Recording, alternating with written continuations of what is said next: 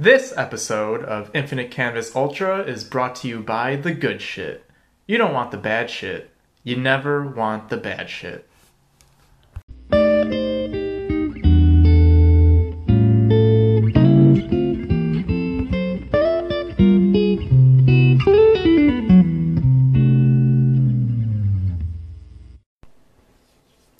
Everybody, and welcome to the third episode of Infinite Canvas Ultra. I'm Daniel Fiorio, And I'm Michael Lane. and this week's episode, we're going to be doing our mid year list special. We're going to be talking about our top five favorite albums, top five favorite films of 2019 so far. Yeah, and I'm also going to do a little interlude at the at the middle of the, the episode with my favorite uh, top five video games of the year.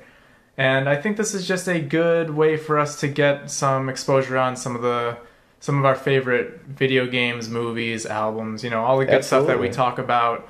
Um, you know, a good way to talk about some of the stuff from the beginning of the year that we weren't able to talk about before because, well, we didn't have a podcast before. so- Exactly. Catch everybody up on what we've been, our thoughts and feelings about what we think are the best of the best of 2019 so far. And I'm excited to hear you talking about video games for the first time on this show. I'm it's ex- a nice little step foot forward in covering that. Right, yeah, we haven't talked anything about video games yet, so uh, yeah, stick around and I hope you guys enjoy our little list here. It's gonna be a good one.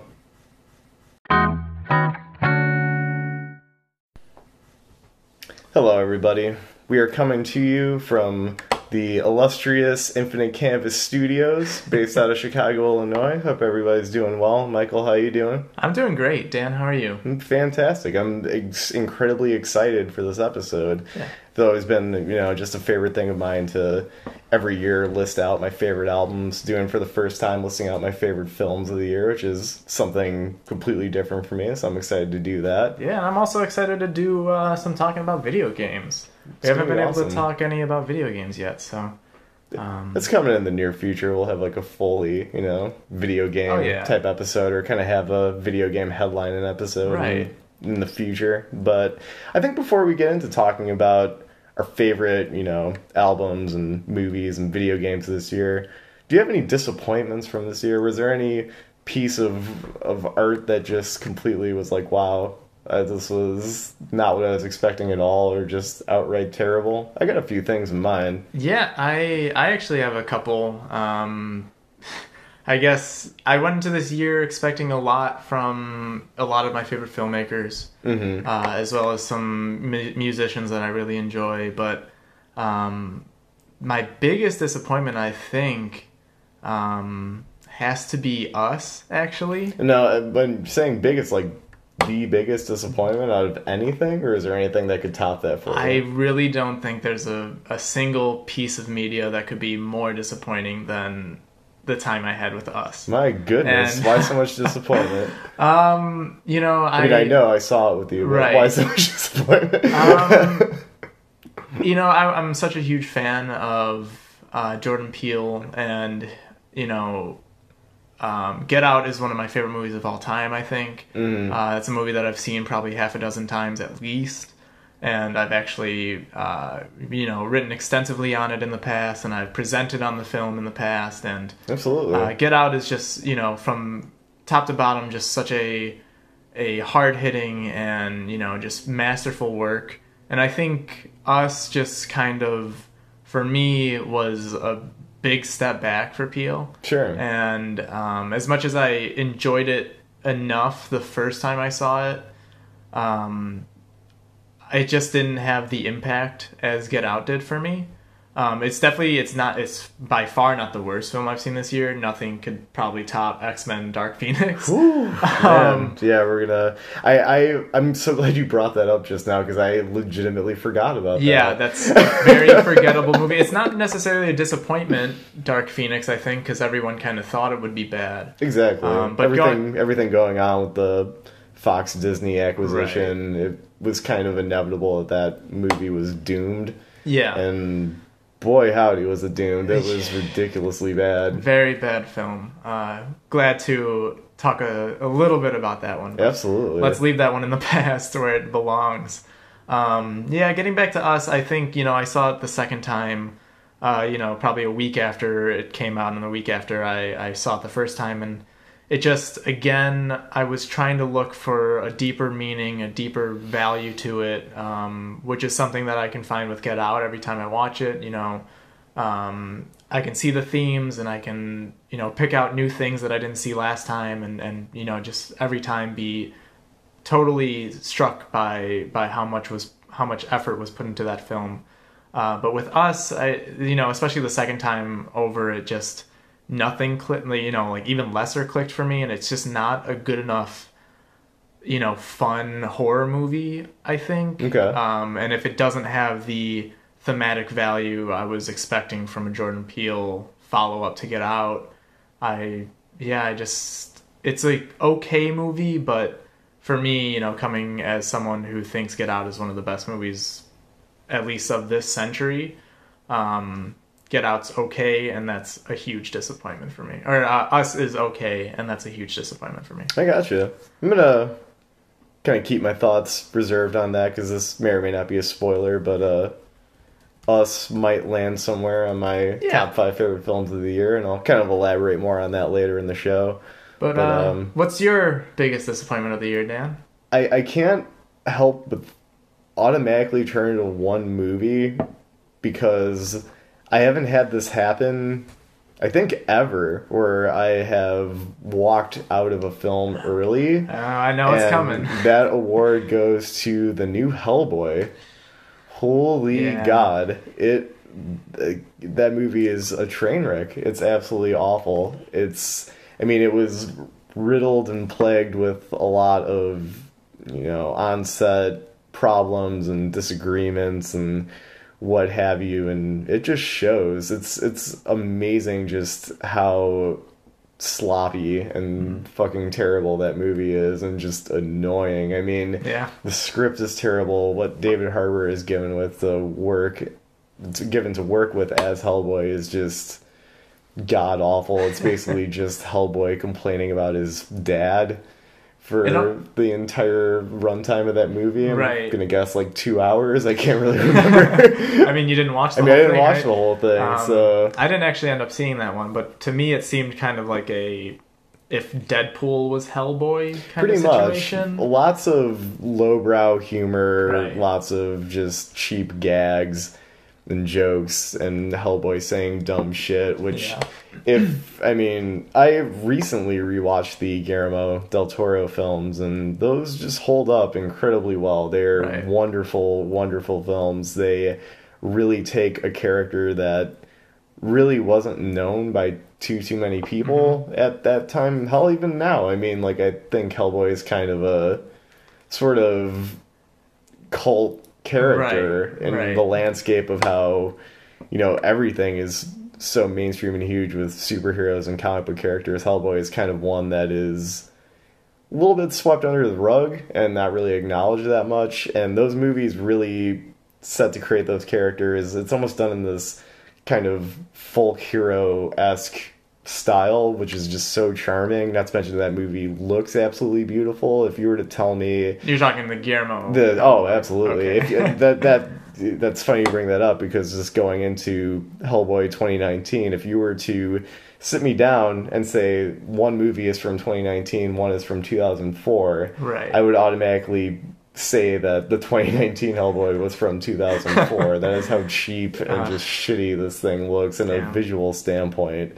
It's it's just terrible. I can't even really remember much of like what the story was about in that film other than just you know Hellboy arguing with his father and there's this demon woman who is trying to take over the world. I'm sure there's a Hellboy fan who could tell me, oh, that's actually a really well established character and blah blah blah, but it totally just kind of went over my head. I mean, I, I feel like that's kind of the majority of the people who actually appreciated this new version of the character, this new like film. the deep, deep fans. Yeah, and I mean there are things, and there's like certain things from a little bit of Hellboy that I've read that I appreciate, and characters that are introduced into it and brought up, and I thought, oh, that was really neat. But I mean, just as a whole, Doesn't have the charm as as the old ones, right? not at all, not even remotely close. Yeah. I wish we could have just got that third Del Toro film with Yeah. Ron Perlman, who is frankly an actor who was born to play that role. Right. I mean, As it mu- was it was just it was awful. It was a train wreck. As much as you're hoping for a Spider-Man four with Sam Raimi directing, I'm I'm kind of hoping for Exactly. that, that Hellboy three with Guillermo. Another Um, thing I'm glad you brought up, I would say a, a second disappointment for me this year was the whole Marvel promotional stunt of leading so many people to believe that Spider-Man 4 would see the light of day in the form of Right. a comic book, and it's And just then it was a- J.J. Abrams, J.J. Abrams and his son writing Yeah. a, I think, four-part mini Spider-Man miniseries, Yeah. which Who cares? I don't care about that. That's not what Who you here actually for. likes J.J. Abrams? Like seriously. These days, yeah, I feel like whenever any any movie gets attached with J.J. Abrams, I'm just kind of like my eyes glaze over. Exactly. He's just kind of a franchise guy. You just throw him onto something and he makes it He's fine. very lukewarm. be like a yeah, the road. right. Yeah, be like an okay movie you're expecting, like that new Star Wars. I'm just kind of like, eh, Exactly. whatever. I mean, I'm not personally not hugely invested in Star Wars, uh, but I mean, I enjoy Star Wars quite a bit. But Right. I'm not expecting this to Blow your you socks off. Exactly. Exactly. Well, Unpopular opinion, not to the level that Last Jedi did, because I really like Rian Johnson and I thought he did a phenomenal job with that. I totally agree. Send your hate mail at infinitecanvasalt at gmail.com. yeah, if you're a big Star Wars fan, please send us hate mail. Exactly. Um, so, do you want to move right into favorite albums, or? Do you have any more disappointments, or Um, that's a good sign? If not, I mean, it's, it I- seems like it's been I'm sure there's more- positive year for you. I, I guess you know I can maybe start a little bit of my video game uh, discussion here with um, Wolfenstein Youngblood. Uh, oh yeah, just- definitely. which we, we were talking about that off the air a couple weeks Right. ago. You should, you definitely got to bring that up. Yeah, Before we I- get into the good games, you got to bring up the disappointments. I Wolfenstein Youngblood is the technically the fourth, I suppose, in the new s- rebooted series of Wolfenstein games that started with um, 2014's The New Order.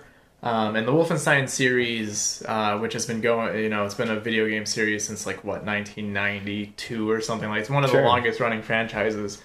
And um, these new games have been so great. Just you know, in terms of uh, gameplay, they've been they've been pretty solid. You know, heavy hitting shooting and uh, you know, good combat spaces. Um, but really, the the story and the characters has really what been what's drawn me to the Wolfenstein games. As much as that's totally ridiculous to say, if you were you know from 2005 and you Yeah. told me that you know the new Wolfenstein series was going to be you know some of the pinnacle of video game writing in 2019 i you know it's, that's insane to You me look but- at it, that person funny. right you know Like, like, not only are you a the- time traveler, but you're telling me Wolfenstein Right. is going to be really good. the game where What? all you do is you know kill mecha hitler like that's Yeah. gonna be you know um, but no seriously uh, wolfenstein the new order and, and especially wolfenstein 2 uh, the new colossus were like stellar video games in terms of story and, and, and writing and character work.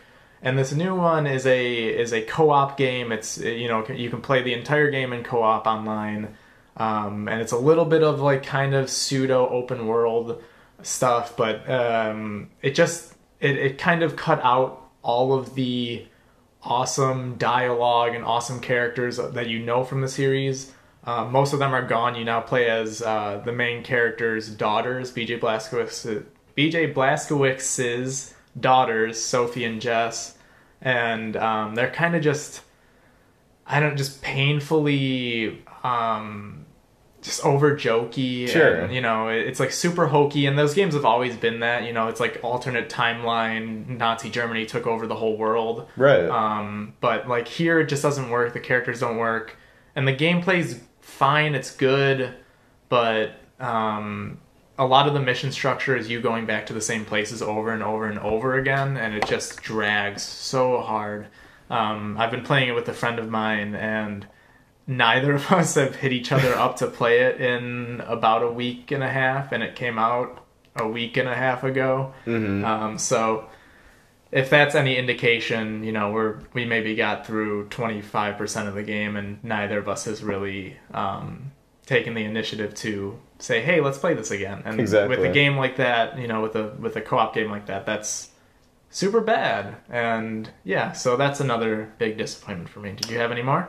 Um, a couple. There's a few albums that I was thoroughly disappointed with. This is a complaint that'll probably only appeal to zero to one listeners of our of our great show, but uh, this one artist I really love, Jessica Pratt. She released an album called Quiet Signs this year. Jessica Pratt is a uh, indie folk singer songwriter. She put out honestly one of my favorite albums of all time in uh, 2014. It's this record called On Your Own Love Again, which uh, yes, I mean It's kind of got to be But- kind of in line with my disappointment with us then. Yeah. if it's like Oh, coming off of something like that's one of your favorites of ever. Like, Absolutely. That wow. that record is a, a five out of five, ten out of ten in my opinion. It just I, I I very seldomly hear folk records that just are that amazingly written and have the level of replayability in Sure. the modern music landscape like that record does.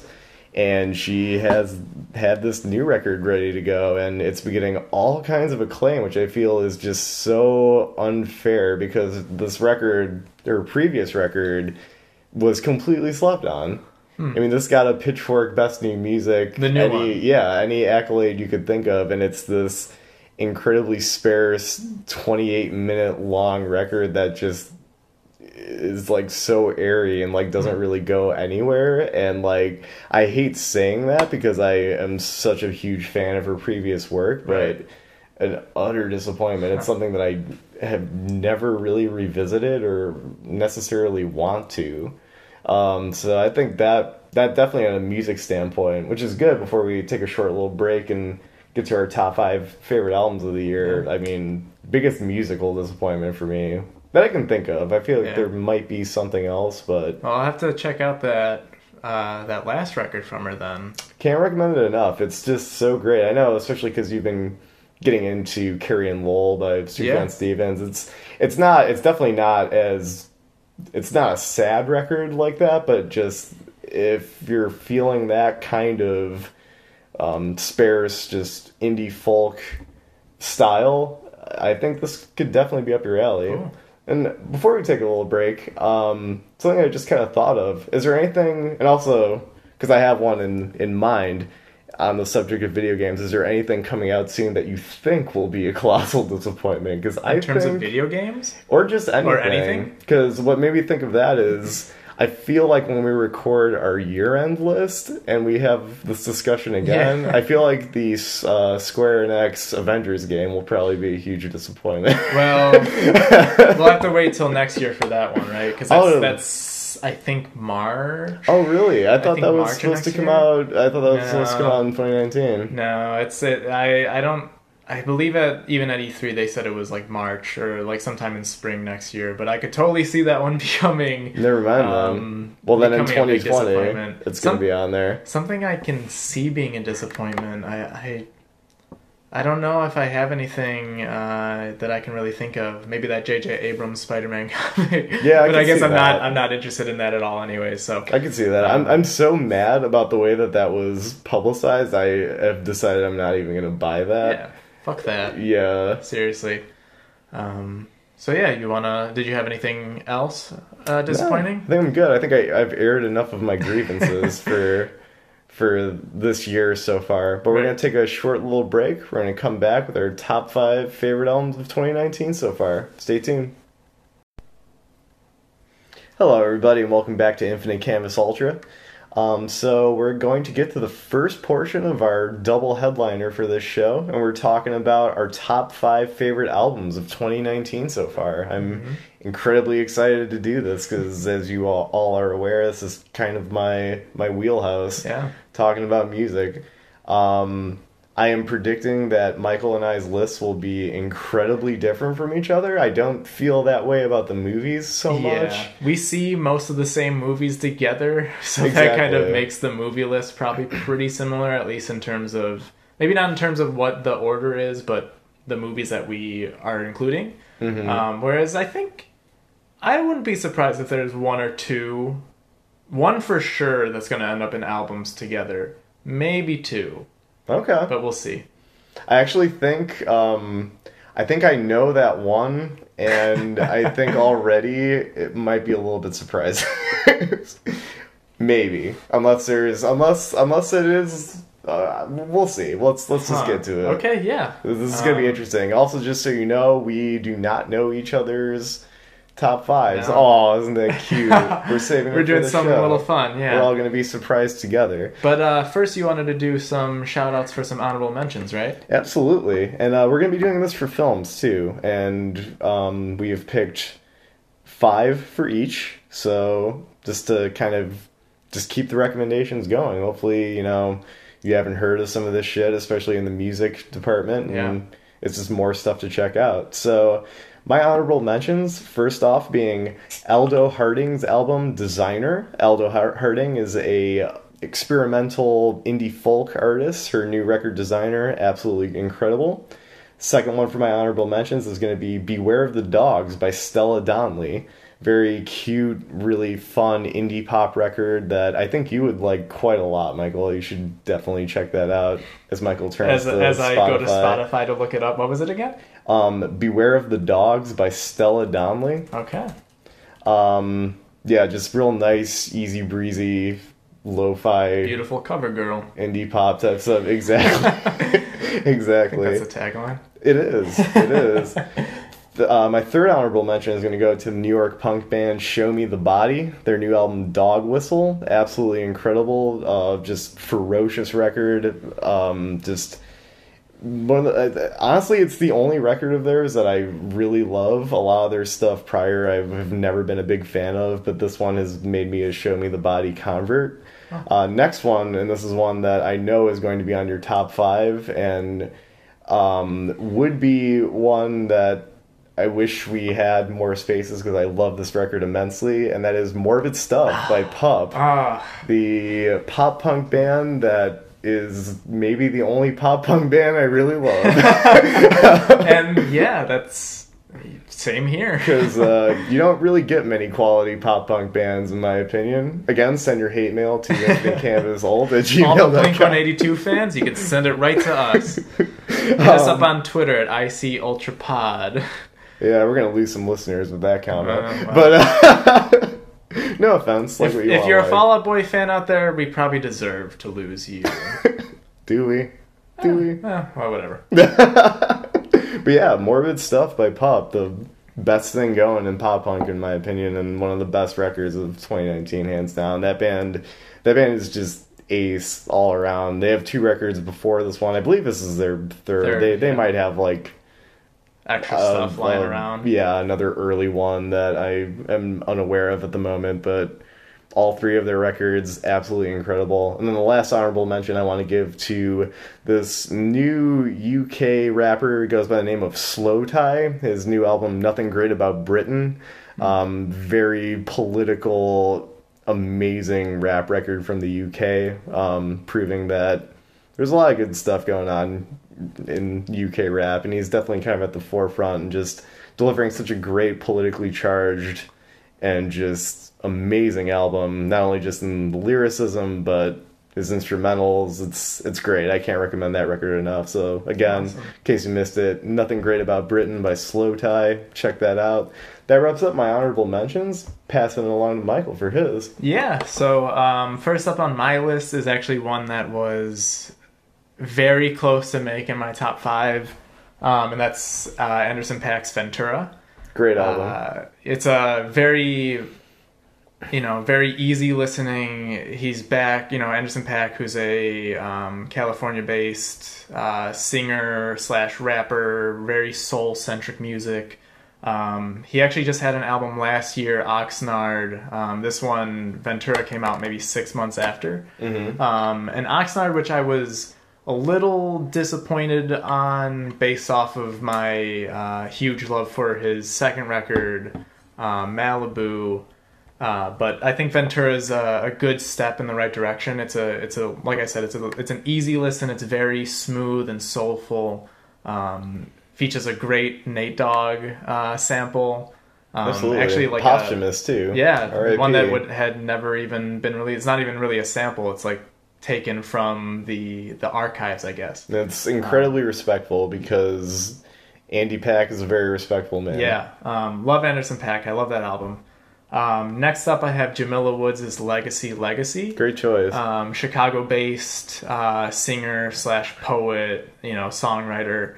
Um, again, it's it's an R and B record. Uh, very, um, you know, it, it's kind of like it, it mixes some styles. Very kind of classical R, you know, classic R and B with um, you know some new age sensibilities. I think, um, you know, she speaks to some really great uh, topics in it, and and um, I think that album just from front to back is is, is just really, really, honestly, really great. it's amazing. Um, Probably the, in my opinion, second best neo soul record of the year. well, well, maybe are we hearing about the thir- the first one? It's in my top five. Right. Yeah, Um, it'll yeah. come as no surprise to anybody that knows me really well. um, so yeah, uh, Jamila Woods' Legacy Legacy is another one to check out. Um, next up, I have Lizzo's "Cause I Love You."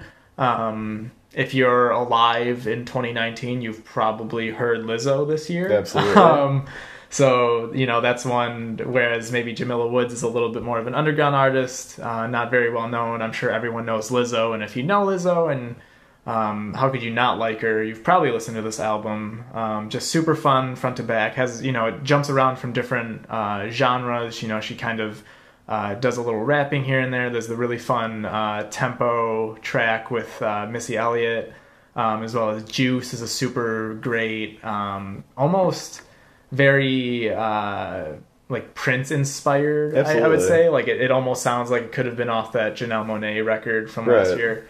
Um, so I think "Cause I Love You" is a really great one. Uh, Big shout out to Lizzo, also probably the like biggest breakthrough in music oh yeah, of easily. 2019. Uh, yeah, right. I I, can't guess think. I can't think of anybody. Billie else. Eilish was last year, right? That's I don't. true. I don't know if like she had her her album this year, but she was kind of like really big great last point. year too, right? I feel like she probably has had kind of the biggest amount of star power, and that definitely kicked in this year. yeah, But still, But Lizzo Lizzo's had a lot of impact, everywhere, especially because it's well deserved. Same to Billie Eilish. yeah. Um, it's funny because I had a friend, or I have a friend who has loved Lizzo since like 2015, 2016, and like seeing her response to all of this, all of her stardom now, it's it's really fun. She, you know, she loves it. Obviously, um, it's always fun to see an artist, you know, actually grow to a big length. Definitely, Um, and- especially someone that's been in the industry for as long as she has. I mean, Yeah. granted, it's probably been under, definitely under ten years, maybe more Yeah. along like the five to six range. But still, I mean, for somebody that's getting so much props now, like right now, within the last couple months, it is kind of amazing that it's taken a little bit of time like and that. she, she totally deserves it. Uh, really great artist, really great performer. It seems like I love seeing the the videos of her playing the flute. it's great. it's insane. Um, next up on my list, I have Denzel Curry's uh, new album Zoo. Finish him, Zell. yeah, right. Honestly, um, I don't think this album's as uh, as great as his previous record, Taboo. Um, it's it's a shorter album. It doesn't. I, I I would say it doesn't have like as many. You know, t- I mean, it, it's all bangers on on Zoo, but like I, I guess maybe some of like his. I think his pinnacle of work is on Taboo. Um, but I still love, you know, what he's doing with Zoo. I'm very excited to see what Denzel Curry has up next. Hopefully, um, he has something coming down the line again soon. I, I feel like next year he's also Yeah. had a It's habit. pretty prolific. if you follow his discography, he's kind of had a habit of doing a main album. Like Taboo would be the main course, and then he has kind of a smaller project right after. So I feel I feel that whatever he has next, it's probably going to drop next summer. Sure, awesome. I'm all for it. I'm, I'm a huge, huge Denzel Curry Yeah. fan. And also building off of that Billie Eilish, um, you know, momentum with his Yeah. tour. He toured with her. I'm so happy for him. I really hope that he caught a lot of ears on that tour. Oh, I'm sure he did. Um, and finally on my list is actually uh, one that came out very recently. It's YBN Cordae's The the Lost Boy. Um, this is a record, I don't even really know too much about YBN Cordae. Um, he kind of came out of nowhere for me. I know he was like an XXL mag uh, freshman a year or two ago or something. Yeah, I think that was last year's list. Um, and I, you know, had caught him there, and I maybe had heard like a song from him before, but this new one, uh, Actually, now that I'm thinking about it, I'm pretty certain he was on this year's list. oh really? Yeah. Okay. Uh, that might make sense. Um, but I know he had like a mixtape last year. Um, but this is his first studio album uh, called The Lost Boy, and uh, me and Dan were actually talking about it uh, right before we started recording, and he said he's you know, and I, I totally agree with this, where he's kind of um, taking a lot of notes from Kendrick Lamar, and, Yep. and and he's he's kind of in that that kind of realm of rap, uh, you know, very lyrical and uh, you know, n- he's not at the point of Kendrick Lamar for sure, but um, his production and everything um, on the Lost Boy, it's it's been one that's been keep keeping me coming back uh, these last few weeks. Um, It's a great. It's a It- great record. it's a really great record and has a lot of really good features as well. Absolutely. Um, you know, so that's uh, that would mean be my top, or well, those would be my five honorable mentions. But Absolutely. Let's get into our actual top We're getting getting into the main course here. Yeah, so uh, you're up first, right? Let's do it. So, my fifth choice, uh, fifth favorite album of 2019 so far goes to Reward by Cate Le Bon, uh, the Welsh singer songwriter who I have been a gigantic fan of ever since her al- uh, 2013 album Mug Museum. Um, she is just incredible. She's killing it on every front. Think of. Uh, if I were to like describe her to somebody who's never heard of her before, think of Saint Vincent's even weirder younger sister. Even Just- weirder. yes. Wow. Okay. Uh, very indebted stylistically to like a lot of sort of more mid 60s early 70s kind of styles of underground rock think of like maybe the velvet underground but through a lens of Less David Byrne and more Velvet Underground. more Lou. Reed, yeah. Okay. Um, more Nico. Um, just, yeah, very artful indie rock, indie pop that is. She's just crushing it. This album is absolutely incredible. Um, it's some of the most just. It- It's one of the most diverse records in her catalog, and just really showcases every facet of what makes her such an incredible singer songwriter and just a lot on display within the I want to say like 10 or 11 tracks on it. It's such a concise just airtight record with so many great tracks on it. I also could see you probably liking this one quite a bit. Um, especially if not the album as a whole, I definitely think the singles from it I think you'll kind of connect with because Awesome. it's just really great art pop and uh, just phenomenal record from somebody who has never put out a bad album ever in my opinion and it's it's so good to see her she's been kind of getting a lot more attention with this release um and it's just it's so well deserved it's, How do you? I can't find her on Spotify. oh uh, her name is spelled C A T E. C A T. and then it's okay. space l-e-b-o-n yeah Wow, Leadbon. Okay. hmm Yeah, But yeah, I'll have to check it Reward by Cate Le Bon, phenomenal, phenomenal album. Um, I don't know if I'd say it's my favorite by her, favorite in her discography. I think that might go to uh, the album that I mentioned that I discovered her with, Mug Museum, or the one after that, Crab Day, C R A B, Crab not Day. not crap. Like I've said that to some people, and they say crap day. No, Crab Day, like the crustacean. Uh, Like you're going to Joe's Crab Shack. you're going to Joe's Crab Shack. Uh, that those two records are great, but honestly, I, I feel like the more that I chew this one over, I could very well see this becoming my my favorite. But hey, it's in my fifth spot for favorite album of the year so far, Yeah. so that's nothing to sneeze really at. respectable spot to be at for sure. Hundred percent. So what's yours, Michael? Uh, so my fifth pick, and um, this was a tough one. Like I said, Anderson Paak might have made it. Actually, that Jamila Woods record was maybe going to be my fifth.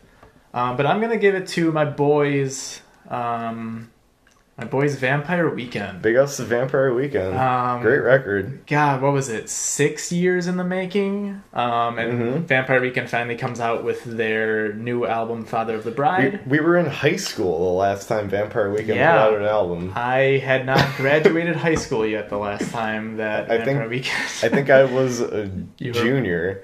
Mm, no, you Oh, had wait, to, no, you that- had to have actually, been a senior because I, I- would have been a junior. That was 2013 was the year I graduated. Yeah, yeah. so, I was, you would I was have been graduating. graduating. I'm still. I was still a 17 year old or 16 year old, but um, finally we get my first adulthood Vampire Weekend Yep. album, and um, you know, love him or hate him, Vampire Weekend has been a a staple in the indie music genre for the last decade. Absolutely. Um, they've just been honestly to me they've been killing it. Um, they've actually, for me, they were on a actually kind of an incline uh, with Modern Vampires of the City, which was their uh, third record. And I don't think Father of the Bride is nearly as good as that one. I would say it's probably actually my least favorite of their discography. Um, but even Yeah. still, you know, with a band as much, you know, that I love as much as Vampire Weekend, even if it's their lowest record, like this is still a stellar record to me. Absolutely. Um, it's a double album. It's a little long. I, I, me and Dan had talked about it before, where we both kind of came to the consensus that maybe the last like three tracks could probably be cut from it. Absolutely. Um, but you know the the singles from this album, Harmony Hall is one of the best tracks of the year. That guitar lick is is just can't get out of your head. Absolutely. um, Sunflower. Sunflower is really my fun. personal favorite. Yeah, Sunflower is really fun. I really love This Life. I think that's like a really great kind of throwback 60s pop song, you know, very fun. Absolutely. Um, also, kind of sounds like something that could have been on Contra or maybe the first album. Sure. Yeah. Um, I, yeah, I think this album really goes some good places for them. It's kind of um, sort of country esque in a couple songs, Which is crazy because that's just something that I never ever would have No. imagined um, Vampire Weekend Right. to ever do, but they pull it off incredibly well. Yeah, especially because the more country centric uh, tracks are all kind of duetted with um, Haim. hmm Um, I guess it's pro- it's the uh, lead singer of Haim, who I'm Danielle, Danielle actually, yeah. Um, so yeah, the you know having her on those tracks is really a lot of fun. Um, yeah, all the singles are great. There's the uh, there's a three song uh, kind of interlude, or I guess not an interlude, but a three song stretch in the middle of the album from Sympathy, Sunflower, and Flower Moon, uh, which I think is such a stellar trio of songs on that album. It's it's my favorite segment of the album. yeah, I think Those three tracks, that's that's the biggest high point for me. I, I think um, as much as it, it isn't my favorite Vampire Weekend album, it's still a Vampire Weekend album. I waited six years for this goddamn shit, and it's a really great record in the end. Absolutely. So yeah, that's my that's my fifth. Um, four for you, Dan. Number four, going as I referenced before about Jamila Woods' Legacy Legacy being my second favorite neo soul record of the year. My favorite one goes to When I Get Home by Solange, the incredible follow up album to her huge, massive breakthrough album, A Seat at the Table. This one is. It's very different from a seat at the table. This one is more Although of the album Yeah, artwork except for is the album basically artwork. the exact same thing, which threw me off. I thought people were talking about the same album Yeah. from three years ago.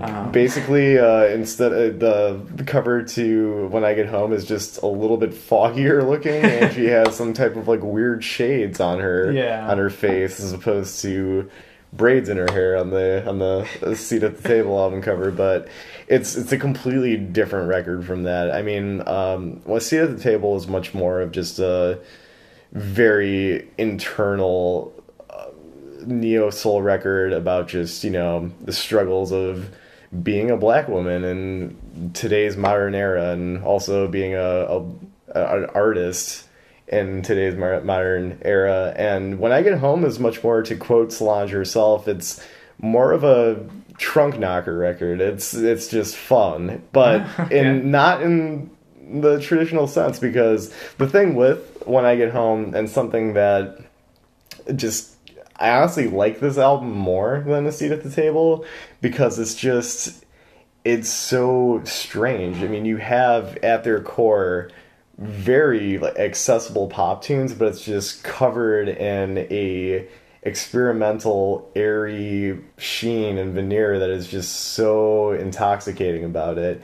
And it's very obvious that she's pulled cues from another album that i will die on the hill for uh, die lit by Playboi Carti which is another album that is criminally simple but so just airtight and accessible at its core but it's it's a it's a weird record like it should be accessible it should be something that a lot of people could latch onto because it is an album that at its core has like very tuneful songs but it's it's ultra experimental and done in a way that I can only describe as just sounding like pop music from the future.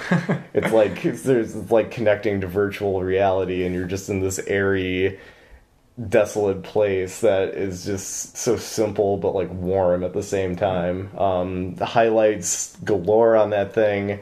It's it has just yeah. So I think some of the best songs she's ever written. Stay Flow on this album is probably my favorite song of this year. In all honesty. Wow and it's it's just so it does so much with so little. Like that track itself is just basically a little plinking keyboard part, little sparse 808 drum, and then her just doing her thing vocally, and it's incredible. I absolutely love it. She knocked it out of the park. It's definitely, um, I mean, for people who would definitely put a seat at the table over it. I totally understand. A seat at the table is definitely a much more thoughtful record, much more ambitious but I think just with how much she does on this album with so little and like the risks she takes and a songwriting stance, I just kind of got to give it to when I get home. It just sort of more speaks to me as a music listener. It just mm-hmm. is kind of more more my thing than the seat at the table, which is another record though that I would give a near perfect score to. I think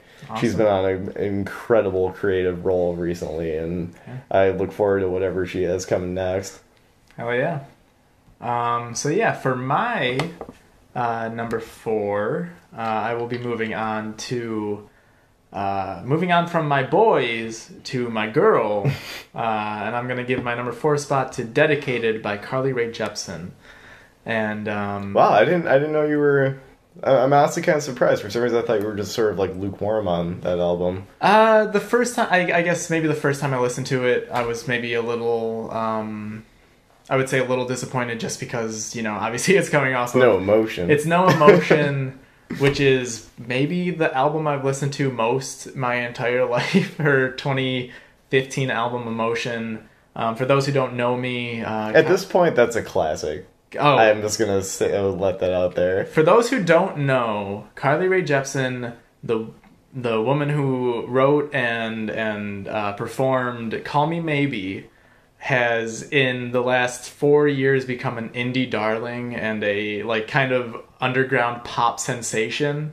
Um, as much as it it sucks to see her not actually like bloom into this big like Katy Perry or Taylor Swift you know style giant of pop music um, Carly Rae Jepsen's making some of the best pop music out there, um, and Emotion was was one of my favorite albums of 2015. And um, going back to Dedicated a lot, um, I think it's a really great follow up to Emotion. It's not like you know just like the Vampire Weekend album. It's not her best. It's not better than Emotion, um, but I think Dedicated is a really really great album. A lot of fun you know the singles from it including uh, you know now that i found you and too much are just you know super simple super fun it's kind of her her aesthetic you know the 80s kind of resurgence you know 1980s pop resurgence um, with her uh, you know talking about her lost love and you know that's kind of a lot of her her songs it's a lot of love songs um, but in like a different twist where like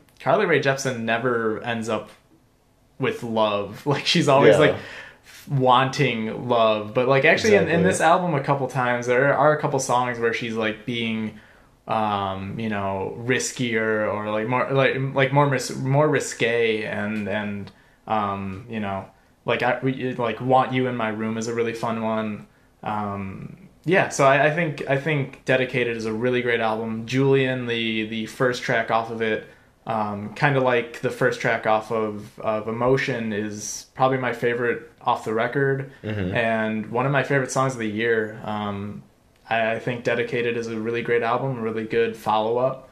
And yeah, Carly Rae Jepsen, awesome. live forever. Glad to see Carly Reagan. I mean, I shouldn't have been surprised. I'm no. glad to see her getting representation on your list. Definitely shouldn't have been surprised. it's awesome. So my third choice for my mid-year 2019 favorite albums of the year so far list extravaganza is Igor by Tyler, Tyler the Creator. Mm-hmm.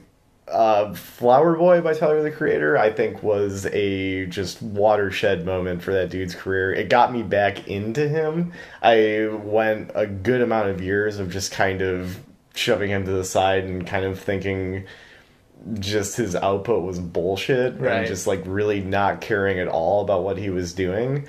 And then when he released Flower Boy and I was seeing the reviews coming out for it and also just hearing the tracks that were coming out in you know advertising that album i was really floored by it. And i was like wow he is really maturing in the best mm-hmm. possible way. And then i went back and listened to his album previous to that cherry bomb which i think is a grossly underrated album. I think that that record was kind of cherry bomb was kind of the seeds being planted of him starting to mature and kind of get the more flower boy become the flower boy. And now he has been He's fully degraded bloomed. to Igor, this hulking monstrous character that I I love this album. It's I, this album has unfortunately been getting a lot of backlash for some reason online from people who are just kind of falling back into that camp of thinking, you know, oh Tyler is like not an artist that should be taken that seriously and blah blah blah, and that's just so not the case. He is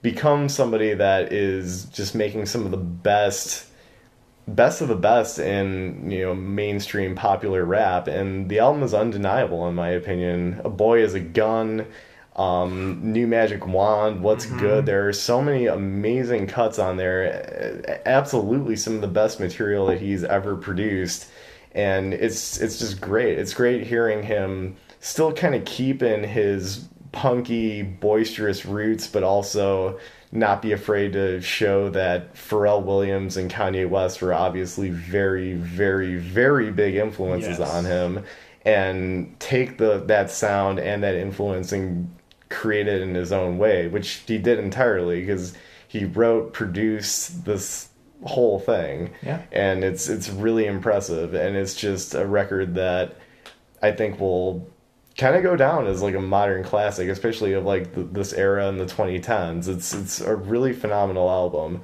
and yeah, I, it's just so good to see him staying on the path that he has been, and hasn't doesn't seem to really show signs of falling off and kind of reverting back to his sort of less exciting era, which I would say is kind of like his his beginning. It's good to see him mature He's, like, like, grown up. a He's grown up voice. Exactly, and someone that I from will always be excited to hear what he has coming out next. So Yeah. yeah, Oh, that's yeah. my third choice. Um, so, and that was actually one that I'll I was uh, thinking would probably be included on both of our lists. So um, I guess I'll be talking a little bit more about Igor in a, in a minute here. Hell but yeah. for uh, my number three album of the year, That makes me excited that I am believing this is going to be higher on your list than I expected, and that's great because hell yeah, Yeah. fucking Igor, it rules. It's really great. Um, so for number three on my list, uh, I have to go with Violet Street by uh, the local natives. Uh, this is a California indie pop rock band. Uh, they've been going for about uh, at least I want to say their first album's from 2010, um, and this is their fourth record. Um, very I don't I don't know this this album. It just kind of I've been a fan of local natives for years now, and I really enjoyed their last album. Um, but Violet Street to me, I think is is for sure their like for sure their best uh, up Yeah. to this point. Um, you know, from the the beginning, the like like, like the first track, Vogue, which is very um, airy, and uh, the vocalist's uh, his falsetto, you know, singing style is very beautiful, and the the, the strings that come with that track, it, it's a very you know airy and beautiful sounding track um, that leads into one of my favorite um, you know hook heavy songs of the year. When I'm gonna when am I gonna lose you? Um, and then like something like Megaton Mile, which is which comes in the the midpoint of the album, which is like such a groovy track. Um, I think Violet Street, you know, for me, it's not you know anything extravagant, but it's you know for a pop rock album, it is just straight to the point and and goes some really great places. Has some really great groovy tracks. The instrumentals are really fun. Um, and the singer is is you know his voice is is very unique and and he he does a great job and yeah so Violet Street I think is uh is my number three yeah It's excellent. Yeah, that um, I kind of fell off of following local natives after their first record. I wasn't Mm-hmm. super impressed with a lot of the material I heard from the records in between, but checking out that one, it's it's definitely a, a bounce back for them. Right. It's, it's a really solid album. Yeah, I think it's really great. That's a good choice. All right, getting into the thick of it now. We got two more from both more. of us.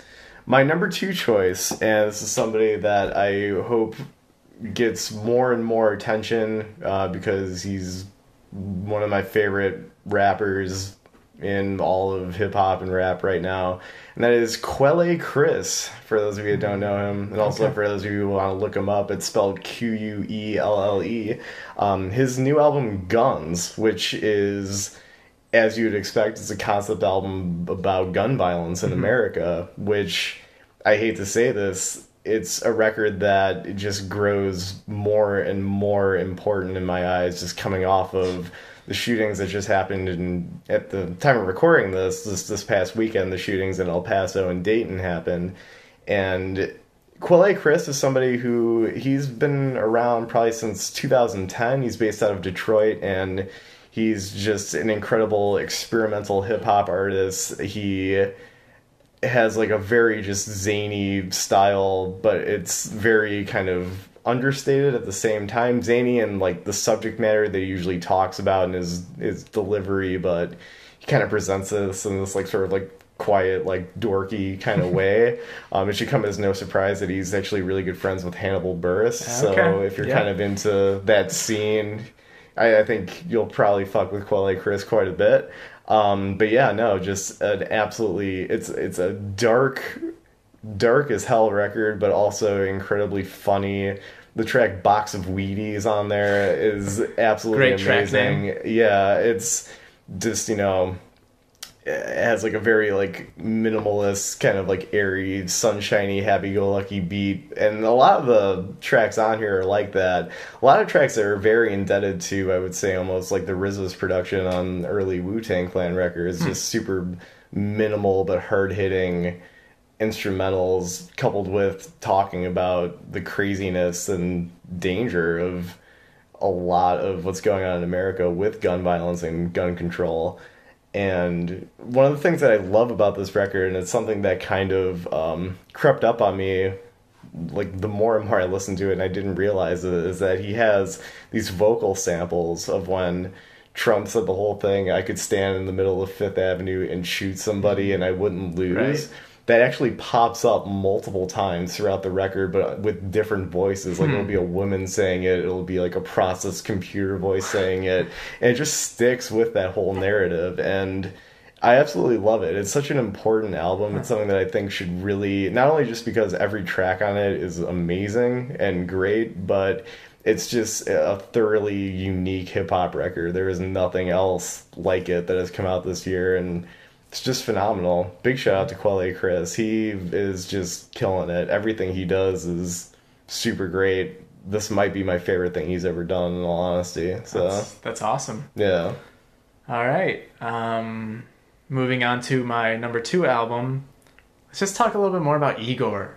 God, Hell that Tyler yeah. the Creator album is so good. Absolutely. It is just from front Talk to back. All day. From front to back, it is just so catchy, hard hitting. Like Tyler's uh, performances on it when he's rapping are great. When he's actually like doing some, you know, he's doing his hand at, at singing, you know, a good amount. And it, it's Primarily sings on this record, which is yeah, pretty it's, great. it's really awesome. You know, the first time I actually listened to it, I was kind of like thinking, um, you know, I just turned on the Spotify and you know just had it on in the background. I was like, where is Tyler the Creator on this album? Because Right. like the first like few tracks, you barely hear him, uh, you know, rap, and he has such a distinct, that deep. You know, dank voice that he always has. So you know when he when you you know when he comes on, but like the first few songs he's like got this really kind of catchy good singing voice and it's really surprising and um, i just i think you know like you said this album is very indebted to kanye west um, especially for me like 808s and heartbreaks this album is very synth heavy I mean, the track I think I sounds think nearly identical sounds to. exactly like and i brought it up um, the song paranoid Yes. from 808 and heartbreaks i'm almost I'm almost convinced that it's like a sample of the beat, or it's like that. It's that synth sting that happens throughout. I think that is it. It, it sounds so similar to to that song from 808s and Heartbreak, and um, I think this like like Dan said, a boy is a gun, puppet, new magic wand, like all these tracks, earthquake. There, I don't think there's a better. Also, speaking of which, big shout out to Playboi Carti's now meme part on that song where you cannot tell at all what he is saying, and it's absolutely wonderful. That's all right. Um, You know, go Marvel. right. Yes. Um, I think this is the best hip hop record of the year so far. Um, and Dan probably knows what my number one record is coming up. I absolutely Um, do. But uh, And I, I, you know what my number one record coming up is. In fact, all of you might, because if you if you actually listen to this thing, I actually said it on last week's episode. But uh, my number one record is Schlangenheim by Black Midi, my my new favorite band, and they are new. This is their debut record. It is the most psychotic, interesting rock record that I think has come out in the 2010s decade. There's like, I, I think this is honestly is kind of catapulted into like what I would deem at least in like maybe my top 10 to 15 of the 2010s. Wow. It's it's it's a phenomenal album. It is absolutely genius. It is always so exciting. I feel like when I look at the spectrum of uh, my favorite albums from years past, I feel like it typically teeters more towards a hip hop record or right. Same here. electronic record because I feel like that's just where the most interesting ideas happen and thrive. And it's always really exciting as somebody who, you know, grew up listening to indie rock to like find a band that just like evokes that feeling where it's just like this feels thoroughly original and fresh. And uh that's what this record is. It's a it's a true love letter and testament to so many great aspects of underground rock, everything from kraut rock to experimental rock. They pull a lot from the post rock genre, bands like Slint, or they pull from a lot of like hardcore bands. It's just such a varied it's it's such a varied record that touches so many bases of so many genres I love and does it seamlessly. Sometimes all within one track. I mean, even the the track on this album. Looking at my notes. Sorry, have it written down here. One of my favorite things. Western, yes, there we go. It's Uh, in the middle of the album. Um, going from you know just kind of like a jangly, borderline country esque track, which is with these sun kissed guitars and just like beautiful, beautiful melodies being played, but then it just cuts off middle of the way into this these rolling drums and this experimental rock edge to it. Almost it goes from almost sounding something like that, kind of like country and western based, to almost sounding like a Talking Head song in the middle of it. And it's just wonderful. They pull that off to such an amazing degree, and it just it's just a fascinating record, and it's just it's something where it's like. I can't believe this is this band's debut because it just makes Yeah. me so fucking excited as to what else they potentially have in them, and I hope that whatever else they produce in the future is as, of quality, of high quality as this record is. Yeah, I was gonna say one of my favorite things about um, you know just music in general is is you know when I make my top ten list at the end of the year and everything, my favorite thing is is the artists that you don't know anything about. Yeah, You know, like those ones where you're just like, where did this even come from? Who are these guys? You know, like um, a couple of years ago. You know, it happens every. It happens a lot with me actually. Like SZA's record was my Yeah. favorite of 2017, and I had like barely ever heard of her. Anderson Paak of 2016, his that was my favorite record, and I'd never heard of him before. It's like these these artists. That that's my favorite thing about music is when like these artists that you don't even know, and especially something like Black Midi, where it's, Yeah. this is their first album. You had like no chance to even have heard of these guys exactly. and mean, they come out and they're like such a stellar, you know, big, bombastic, and they just like get in your face and and you know really stick to you. Um, what's, what's funny too is the they released two singles prior to this album being released, but those songs aren't even on the album.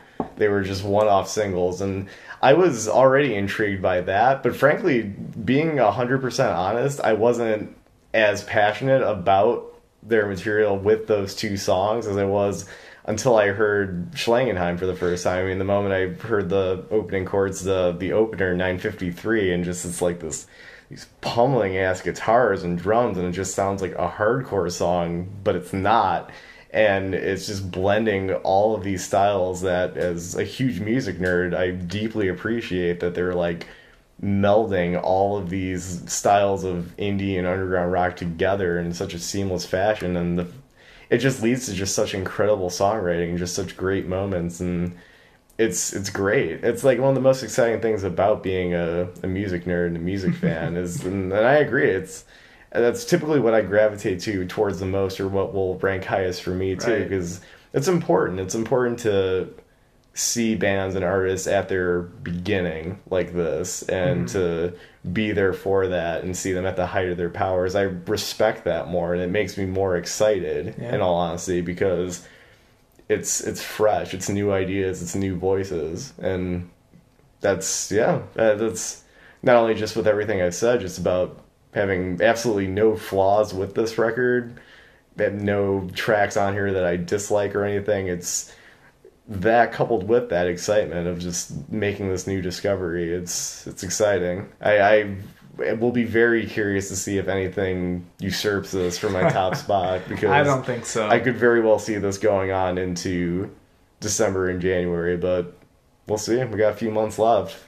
Yeah. See what else comes out. But Michael, the moment we've all been waiting for, your number one choice, a choice that I can already say to our listeners, I approve highly of.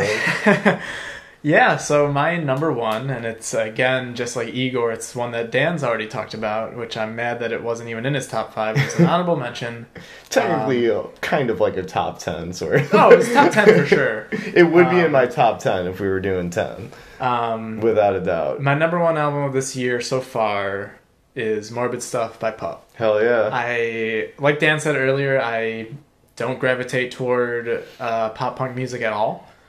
I don't really listen to any pop punk ever, really. Mhm. You know, even punk itself. Maybe I, you know, listen to uh, Viet Cong or Sure. who is uh, I forget what their Preoccupations, preoccupations.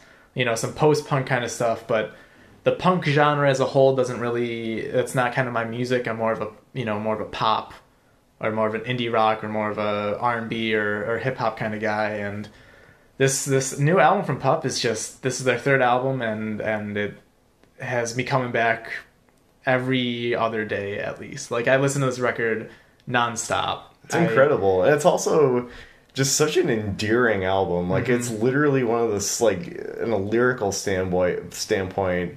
A lot of the songs on there are just so sweet and Yeah. just absolutely beautiful and just captures I don't know sort of middle class life right in such a amazing way.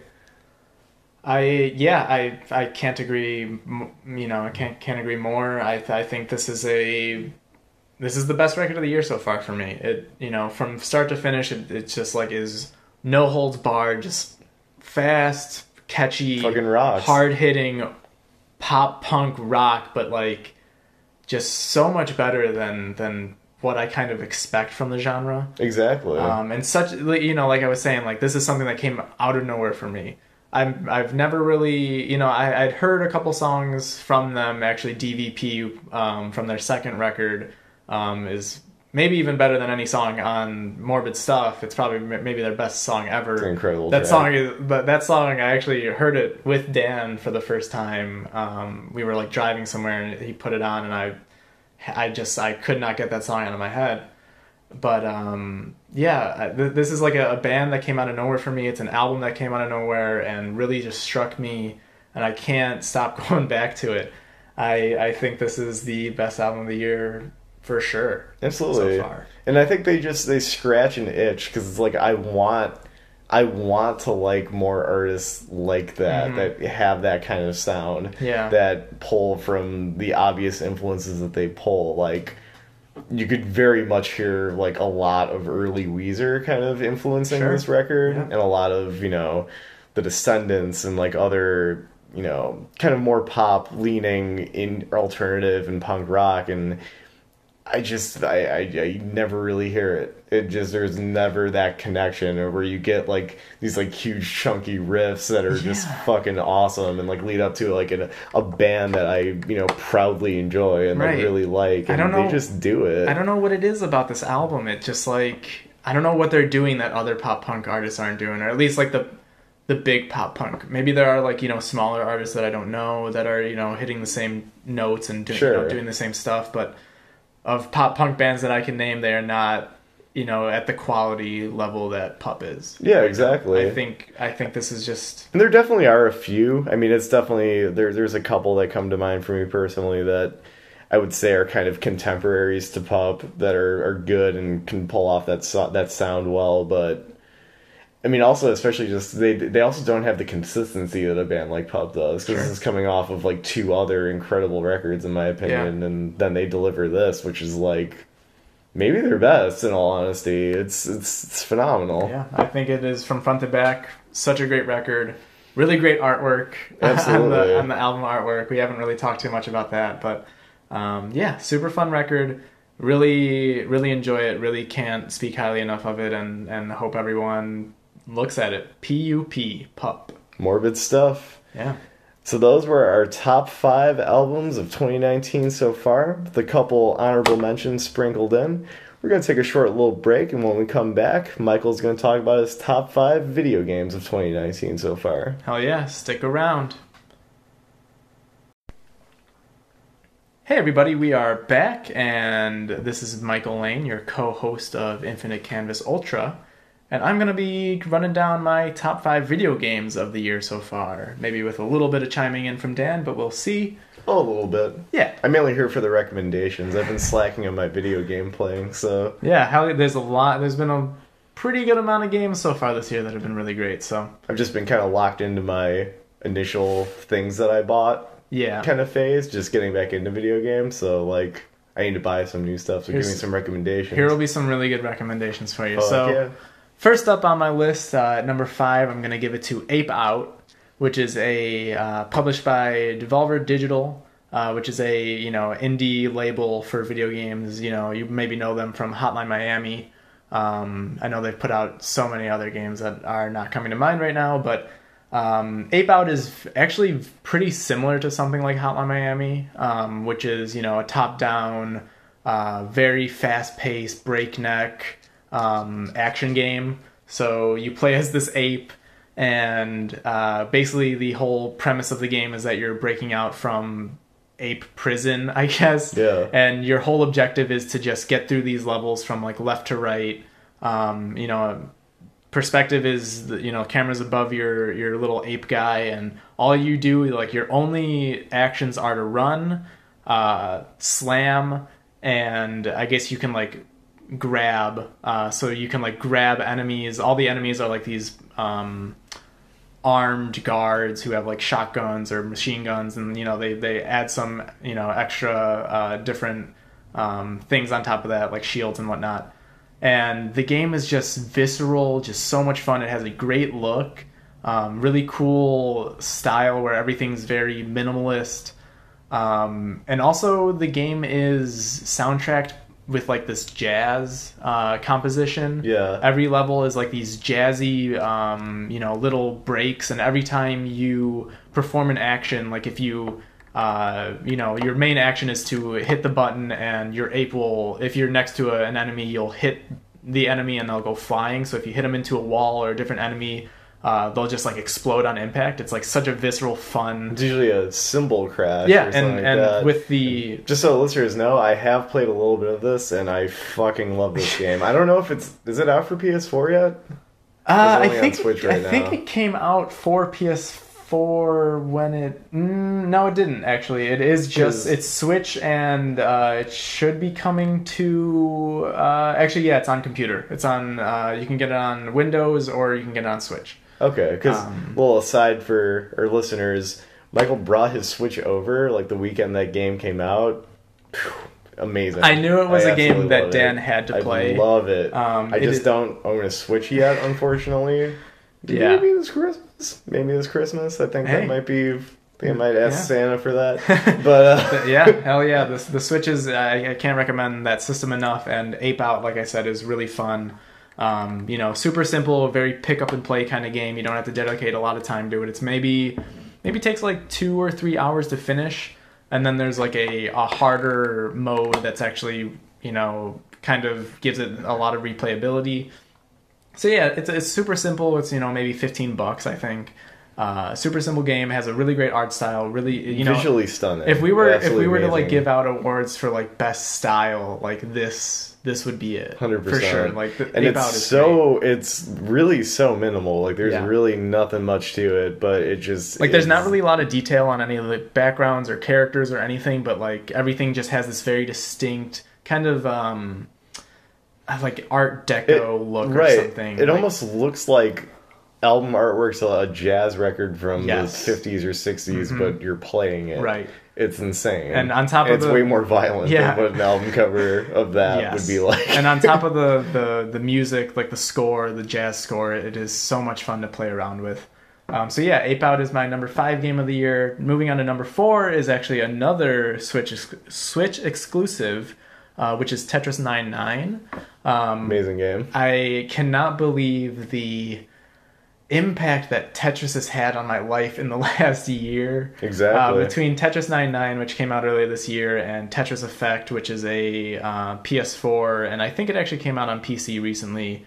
Um, Tetris Effect is, you know, very musically uh, involved, and uh, you know, really brought me back into interest with Tetris. Which you know, Tetris is a game that's been around forever. It's the quintessential puzzle game, but how do you make Tetris interesting in 2019? And Yeah. somehow they've done it. Like, Weirdly, Tetris Effect is one of the most beautiful video game experiences I think Yeah. I've ever had Oh, in yeah. my life. It's it's amazing, but Tetris 99 is kind of a, a different animal. yeah, Tetris 99 is, it's not beautiful. It's, No, it it's- punches you in the face. Yeah, whereas like Tetris Effect is the you know kind of chill out. You know, it's still challenging, but it's like chill out, and you can just kind of listen to the music and and get involved. It's kind of like Ape Out, where you know how you place the blocks actually affects the music. But Tetris 99 is a you know like the like you can maybe expect from the name itself. It is a battle royale type game. Um, you know, ripping off of um, Fortnite or PUBG or um, another game that will actually come up on my list later. Um, Tetris 99 is you against 98 other players all playing Tetris at the same time, and it is just so much fun. Um, I've barely sunk any time into it. I wish I have put would have put more time into it, but it is such a it's like one of those things where I almost know I'll never win. Yeah. I think my best, I think I got to like six or five. I think I sent you. Yeah, you like texted me. I could swear it was Um, six, which is some like which is impressive. if you've ever played this game, good Yeah. luck with that. Because, Like, yeah, good luck getting cracking the top ten. You're Yeah, not going to do it. the community behind this game you. it's kind of almost luck based like you obviously have to be good at tetris but like somehow you have to get lucky enough for all of the 98 other people not to uh, target you and send you all their junk while they play Yeah. tetris um, the, yeah tetris 99 is just so much fun uh, very simple but a but a great um, you know just you know addition to the to the tetris uh, legacy um, next up on my list is another long running series, um, which has been going on for, God, almost 30 years now, which is uh, the new Mortal Kombat game, Mortal Kombat 11. I need to play that. Um, I really want to play that. yeah, uh, if anyone's played, you know, any of the recent Mortal Kombat games from the reboot, uh, which was Mortal Kombat 9 and then Mortal Kombat X, um, Mortal Kombat 11 is really, um, you know, just a step in the right direction again. You know, these games have just been getting better and better.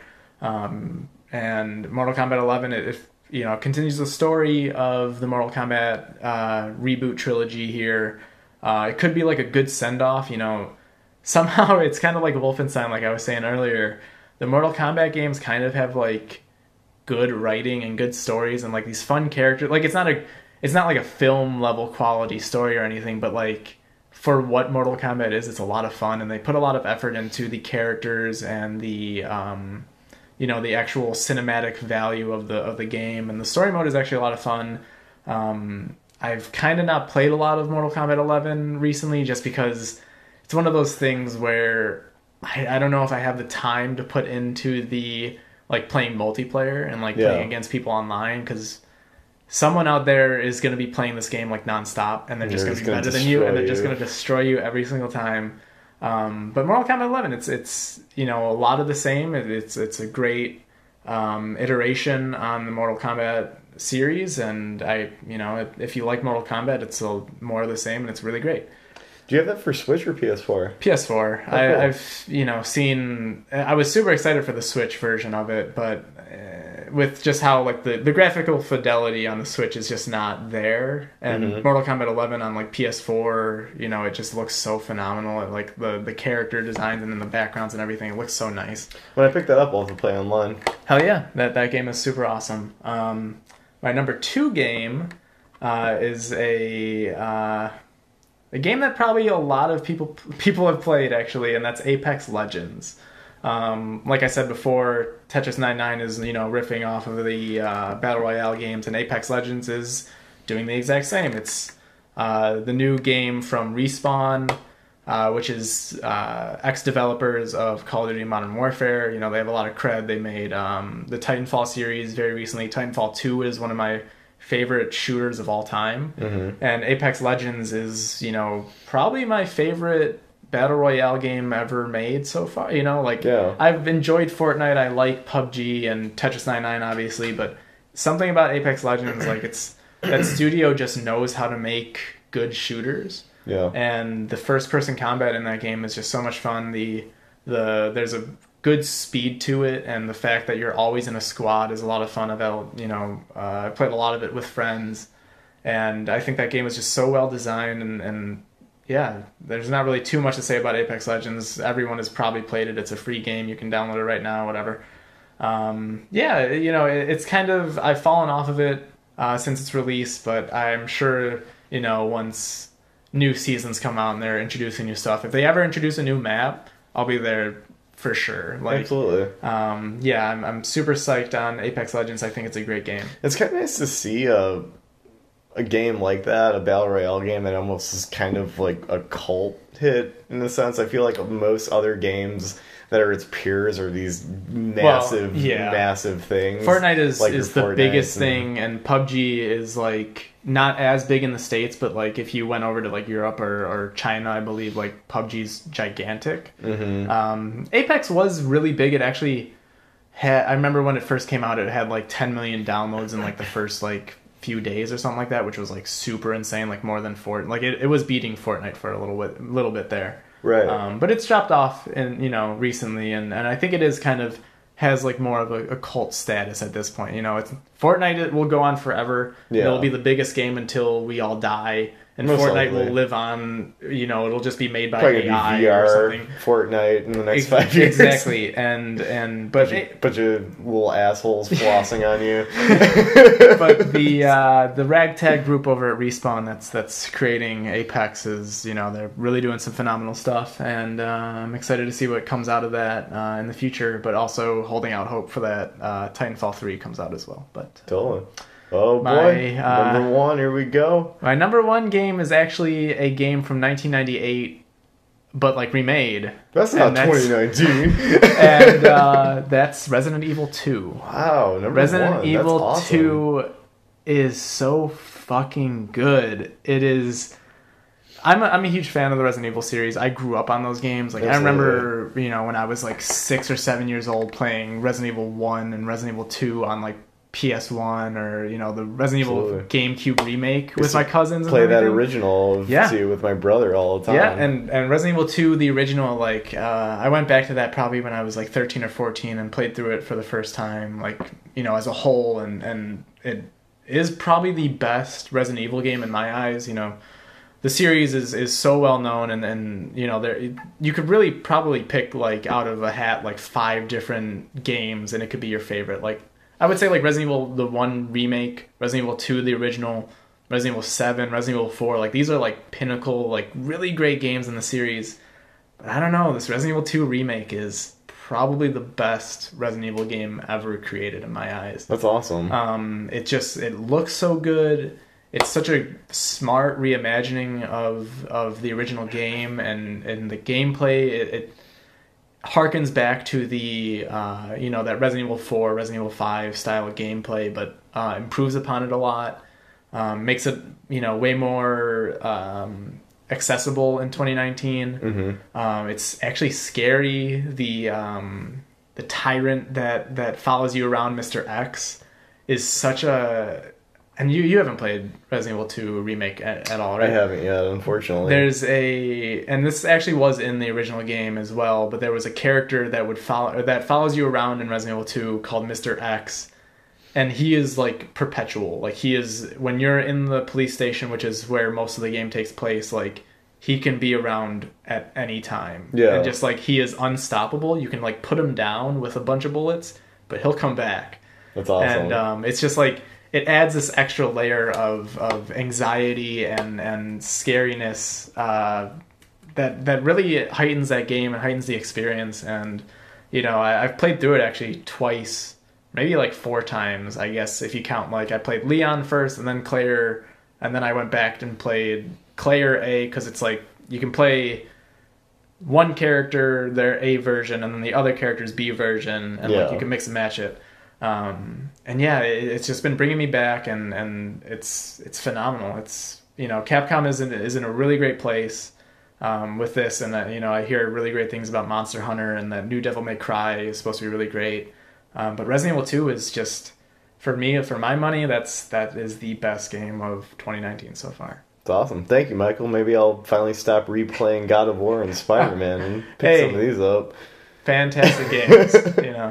I have to say, from that list, like Resident RE2 and uh, Mortal Kombat are probably like the two that I'm kind of like next on my list Yeah. that I want to grab. Especially Mortal Kombat. It's been forever since I've, I think probably since like the PS2 era of those games that I've played a Mortal Kombat. So I want to Yeah. dive back into that with that. Yeah, and you know what? Actually, before we get out of here, before I stop talking about video games, because I don't know how much I'll get to talk about it, I just want to shout out Hitman 2, which technically came out last year, but they did release a DLC map uh, just this past month. And Hitman 2, just play it. Hitman 2 is so fucking good. Yeah, I gotta grab that too. Actually, Actually, I think the the family video uh, near my girlfriend's house has it for 20 bucks, which is a steal. okay, yeah, Or- I'm gonna grab that. It's on. I think it's actually on PSN for sale right now for forty, which gets you like the base game plus all the extra stuff, and that is so worth it. That's pretty Hitman cool. Two is so replayable. Um, it's one of the one of my favorite games of the last few years. Um, yeah, that's uh, that's the video game minute with Michael. That's Um, amazing. yeah, Good shit. Everybody, go play those games. yeah, and uh, coming up next after this quick little break, we're going to be talking about our top five films of 2019 so far. Stay tuned, everybody. It's going to be good. Welcome back, everybody, to Infinite Canvas Ultra. This is the special, extended 2019 mid year episode. Thanks for bearing with us. Although, how could you not? There's so much great material that we're talking about. I mean, who wouldn't want to know what our top five favorite films, top five favorite albums are of this year? And you know what? While we're at it, you should let us know what your top five favorite albums and top five favorite movies of this year are. You can email us at infinitecanvasalt at gmail.com or tweet at us at ICUltrapod. Um, yeah, dude, this is exciting. I'm excited to hear what your choices are. As I said before with the album um, segment of the show, neither of us know what our choices are, what order they are, all that good stuff. And this is one where I feel like it's not going to be too surprising. There are some choices that I know will be on Michael's list that are also on mine, and it's no secret. Like, Michael is my movie viewing companion. We typically go and see everything together. There's only like a couple, yeah, a couple instances like where we don't. I mean, unless it's just something where On like, this list of everything that I have, unless it was on Netflix or Hulu, Yeah. I think I saw every single movie on my list with you. Exactly. I just have there's two in my uh, honorable mentions that one was a special like music box thing that I went to by myself. The other one I went and saw with my buddy Ian because he's a big fan of a particular comic character that is in my honorable mentions. Alright. So, but other than that, yeah, I think it's not gonna be a surprise to us, but it'll probably be a surprise to you. Maybe. And I'm gonna I'm gonna hand this over to Michael as our official movie connoisseur over here, the resident cinephile. I mean, granted, I, I am too, but Michael is the way that I feel about music. That is how Michael feels about movies. Mm-hmm. He that passion and love I have for music, he has tenfold for movies. so Mike's gonna take the take the lead on this one. Yeah, so um, I think before we start off with our top five, uh, you know, like we did with the music, we're gonna shout out just you know just a couple honorable mentions here. So Absolutely. Um, my honorable mentions are um, first off, I'm gonna talk about Midsommar. I think Midsommar was a really You can't see this because it's a podcast, but my face, I just did the like shocked look. I, wow, honorable Yeah. mentions. Damn. I what really is- just what is your I five blew. I just blew Dan's mind by telling him that Midsommar is not Wow. my top five. Um, All right. Yeah, Midsommar really great. I'm sure we'll talk a little bit more about it later. Yeah. Um, next up, I have Spider-Man: Far From Home. Good choice. Uh, really, you know, just super fun. Uh, you know, I, I think that movie gets way better in its second half. Yeah. Um, I think Jake Gyllenhaal kills it. just no um, surprise. Yeah, no surprise. I think Mysterio is one of the best villains that Mar- the Marvel Universe has ever had. And that's and- incredible that they took that with, you know, a character like Mysterio. Right. They Oh made him so. Seriously, that movie has some of the best scenes in all the Marvel Cinematic Universe. I think, especially like those those uh, the scenes where uh, Spider Man's hallucinating. Mhm. Like, yeah, man. Um, Great moment. Comic book shit, like, personified on screen. Yeah, like, so great. Stuff you'd want to see in a comic book film. Yeah. Next Right up for me in my honorable mentions is another Marvel Cinematic uh, Universe film, and that's Avengers Endgame.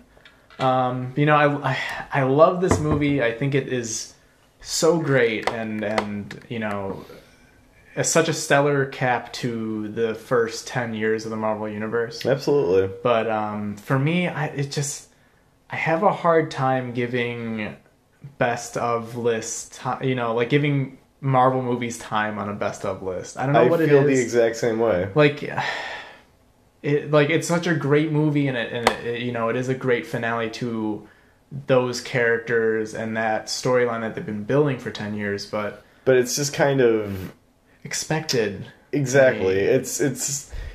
I mean, obviously, being a gigantic, both of us being gigantic comic book fans and whatnot, it's it, it's it's the film going experience of eating candy, kind of Mhm. like I love it and it's great, and I'll always come back to it. But it's just like, and you can. There are definitely instances where you have very substantive films in the genre, something like The Dark Knight. I mean, that straight up is basically a that is a film, a film. about it, it's essentially just like you, you could just swap crime out drama. yeah you could swap out a detective or a cop for batman yeah. and it's the same fucking movie.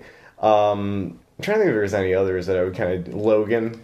Yeah. Logan is I- basically like a western but with mutants kind of. I Yeah. mean it's uh, you you definitely have those exceptions. I mean i would put into the spider-verse in there it, it, it, 110% it is it is that thing is an achievement just Yeah. for animation It is similar, you know, it's not like as out there or like Yes. stylistically different as Logan or The Dark Knight is. Um, but Spider Verse, I think, is just like above and beyond the best Marvel movie. Period. Absolutely. Like that movie. it's also it's literally a love letter to an entire medium yeah, and and some of the best animation you'll ever see at, in any movie. absolutely Yeah. Um, so yeah, Avengers Endgame. You know, another great movie from this year.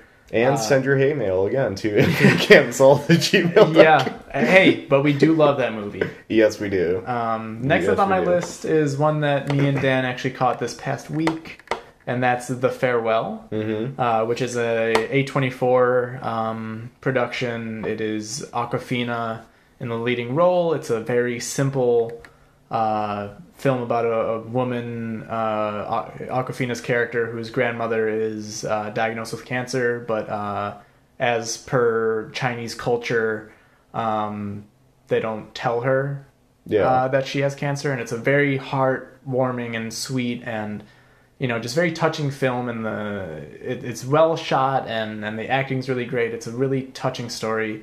Um, maybe we'll hear a, bit, a little bit more about that later. Um, yeah, I, I Dan really, love that loved it. film a lot. It's it's it's very touching, and It- I really hope more people Yeah. see this. It's funny, like just in the last couple days, we've been just like talking about it with people, coworkers, there's kind of an unawareness of it, Yeah. and that makes me really sad because it's it's a really good movie. Well, it's also not. At the time of this recording, I think it might be getting like a big wider release like this weekend or the next weekend. Um, so hopefully it does get out there. It does have like a 99% on Rotten Tomatoes, so it's certain to do pretty well. I'm I'm actually pretty certain by at this point it's actually done pretty well at the box office. For people like Awkwafina. How can Yeah. you not? Awkwafina Yeah, is and awesome. It's A24, and people go to bat for them. You know, people go to them all the time. And so the last honorable mention on my list is uh, the. Was this the oh crap? I don't even remember. Was this the Hulu one? Uh, it's the Fyre. it's Fyre, uh, which now I, I, it's actually I'm I have to look it up now because um, at the same time. So the Fyre Festival was the uh, a crazy, stupid, you know, moment in time where they had this festival on an island in the middle of nowhere. They made amazing looking sandwiches. and if you don't know the story, and if you have Hulu or Netflix, you have to watch uh, this documentary um, about about the Fyre Festival. Um, Fyre, the one that I really liked, is the Netflix one. Uh, the Hulu one, which I think I did watch, Fyre Fraud, uh, did not have the same impact on me. Um, but the Netflix movie Fyre is a stellar look into just how bad you know this this festival was planned and if you were on social media around 2017 i think it took place um, you're sure to have caught something about the Fyre festival uh, during that time and, and just how much of a fucking colossal wreck it was. And yeah the, the documentary is, is so insightful and, and interesting and yeah that's also kind of a should be of no kind of a weird moment in 2019 film history that there was just for some reason like Hulu was just like we got a Fyre Right. festival documentary. They came too. like within a week of each other i think the Yeah. hulu one came out like the weekend before the netflix one was supposed to come out. and it was out secret. for Yeah, it was like a secret. It was, like, really hey, we got it too. Come watch ours. Yeah, And yeah, so the Netflix one I think is the superior version of the the Fyre Festival documentary. So exactly. out. Weird thing about a utter clusterfuck, putting it mildly. Uh, Dan, what are your uh, five honorable mentions? Well, my honorable mentions. I'm going to start off with the sleeper hit of this summer, a movie that I was literally grinning ear to ear the entire time watching it because this is fucking good. I'm talking about Stuber with uh, Kumail Man- Nanjiani and Dave Bautista. Two- Such a fun movie. Two actors, one actor comedian that just play so well off of each other. A very ridiculous story of Dave Bautista's character being this kind of over the hill private eye who is trying to solve a murder case because his partner was murdered and he just ends up basically taking advantage of his Uber driver and taking him along for this nightmare of a time where they're trying to solve this murder and and like really take on a get like a drug cartel basically, Yeah. and like oh my god, yeah, that movie's a lot of fun. amazing action sequences surprisingly Yeah. um absolutely hil- hilarious moments and it's something where I, I can't wait to watch that again. I I can't believe I'm saying this, but I could see myself probably picking that up on Blu-ray It's- when that comes out. It is the Uncle Drew of this year, you know. wow, that is which is crazy. That is a startlingly good analogy. Because- I agree wholeheartedly. if you guys don't know us, we also love Uncle Drew, We which is not a great movie. Stan Uncle Drew. But, oh, take man, that back. Uncle Drew is really good. it's good. a great movie. Um, it is so that movie's a little hilarious. I, I just rewatched that recently, actually, and it's amazing. But yeah, no, don't Stuber. sleep on Stuber. Stuber is incredible. Next up, um, another very lighthearted, fun watch is, and also a, a comic book film, Shazam. A huge surprise that I had. I mean, given uh, Warner Brothers and DC's track record of films based on the DC comic book characters, I had no hope for this. I Yeah. Figured, it. I mean, but granted, it's also not directed by Scott Snyder, so Yeah. maybe uh, maybe I should have been a little bit easier on that going in. But it's it's absolutely wonderful. It, it is something that I kind of want to see more out of superhero comic book films. Just like a simple, self-contained, standalone story Yeah. that is absolutely charming. Zachary Levi, who like Who? really didn't give a fuck Right. about him. I mean, I just know I knew that he was in that NBC show Chuck. Right. Um, incredibly charming, charismatic. Actually, plays like a grown man who is a twelve-year-old boy, Mhm. and such to such a convincing level, and it's just such a lovable film. And I, yeah, I absolutely loved it. I thought it was incredibly good. It also is like maybe one of the only superhero comic book films to thoroughly remind me of the original Sam Raimi Spider-Man trilogy, um, which I will go to bat for that trilogy any day. That thing, that that that series of movies really paved the way for basically what Hollywood is nowadays with how big of a thing superhero films are and it just has that feel. It it's it's about Shazam but like like the Sam Raimi movies it connects you to such a, a huge world and other cast of characters that like you care about and feel so fleshed out and real and lived in and I really love that about that movie. Um, next up, best action movie of the year, hands down, no question. If this were out of 10, this would probably be my sixth favorite movie of the year, and I'm talking about John Wick 3. Keanu is back.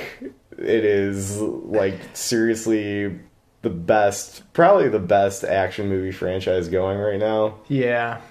There's Oh, yeah. there's nothing For else. sure. I, I can't think of anything that brings me the level of just dumb joy and like fun every time I watch one of those I mean- movies. And I don't mean dumb in the sense that these movies are dumb. I mean they are a little bit silly, but just in the sense that I am just I, I feel like a little kid every Yeah, time I just watch aw- those. just I'm just locked in Yeah.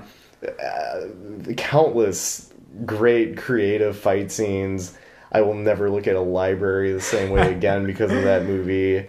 It's it's absolutely incredible. And the dogs, the dogs actually get the revenge in this. one. exactly. Yeah. Dog justice going on in a series that the beginning of it was maybe one of the saddest moments I've ever seen in a film because I love dogs and there is some dog endangerment Yeah. in that first John Wick. But yeah, and it's honestly I think a series that almost gets better as it progresses. I think I kind of like two and three more than the first John Wick. I would say actually. so too. I think they've just gotten better as they've gone along. Like, eh, Yeah. you know, as much as the first and second one are just completely stellar and like you know really great starting. You know, first one's a great starting point and very bare bones, and the second one really delved into like the deeper, uh, you know, lore of the John Wick uh, world. I think three is just from you know, you know, its action set pieces are bar none. You know, some of the best. Mhm. Um, it again is delving deeper into that world, which is so you know so interesting, especially for like a, a series of films that like uh before they came out, I was looking at the trailers and just like, what is like yeah. Keanu is back and his dog died. Why do I care? And just man, these films have really just struck me so hard, and, they're- and they're really great. I, And I'll, I said this to Michael as we were watching it for the first time. Like, it's legitimately the greatest video game movie about not a video game Mhm. because the way it's structured, you literally have John Wick running through a city, going to one locale, and then he ends up facing an enemy. Yep. But at the same time, after he faces his enemy, he has to grab a coin that he has to use for something else while he runs to another locale. Like, honestly. Video game movies should try to follow suit in some way because maybe Yeah. they would actually be good. Yeah. And it just makes me want, like I said, also it makes me want a legit John Wick video game. I think it would Oh, be. there actually is a. John Wick video game coming out, John Wick Hex. All right. Um, it's kind of like a strategy game. Um, the developer is actually pretty does some pretty interesting stuff. So um, Fingers crossed cool. on that. That'd be amazing. And I feel pretty confident that we'll be hearing about John Wick again later Oh on. yeah, in the we will. I in this guarantee segment, I should say. Yeah. Next up, Avengers Endgame, the biggest popcorn spectacle of the year. It is incredible. It is basically everything I've wanted to see in a superhero film since I was like four years old. Seeing all these characters assemble on screen for a gigantic battle, 10 years of film payoff, and that is so good. I honestly kind of wish it was just over. I, I sort of Yeah. think that, like, I, I, I mean, I'm excited for the future of the MCU. I will always follow it, but if this was it, I would be completely fine with that. And I honestly kind of think it should be because it's just they've told so they have told these stories in such an amazing way, and this just feels like such a resolute ending that I would be. I, I think it almost would be better to just kind of do one-off movies. Right, Still I have was just your about to say. Still have your Guardians of the Galaxy once in a while, but maybe focus a little less on tying everything Yeah, together. I But don't- I don't know if it'll ever have the impact again. Exactly, and this felt like a moment. It was a moment. It's the highest biggest grossing movie film of all of all time. time, and it's a, a great spectacle. And I think the Russo brothers just did an amazing job. And I think that they obviously have such a profound love for comic books, for Marvel, and it just shows. It is just all over those movies, Mm-hmm. and that and Infinity War just it's it's a example of just a big blockbuster done in the best possible way. Yeah. So love that movie. And then my last uh, honorable mention is gonna have to go to one of my all-time favorites, Harmony Korine, his new film, The Beach Bum. Following the exploits of Matthew McConaughey's character Moondog, a washed-up writer that's hanging out in Miami trying to write his last great book, his last great novel, and it is the most. Harmony Korine is a bit of a, a freak in the Hollywood landscape and the film landscape. He has had such a diverse. Divisive. lo- divisive, like lo-fi, crazy ass career. His films are not for everybody. It definitely speaks to a, a very like you know cult subset group of film goers. If you don't know who he is, you maybe you probably recognize Spring Breakers. Spring That was Breaker his is film. probably yeah, it's probably his most widely known film.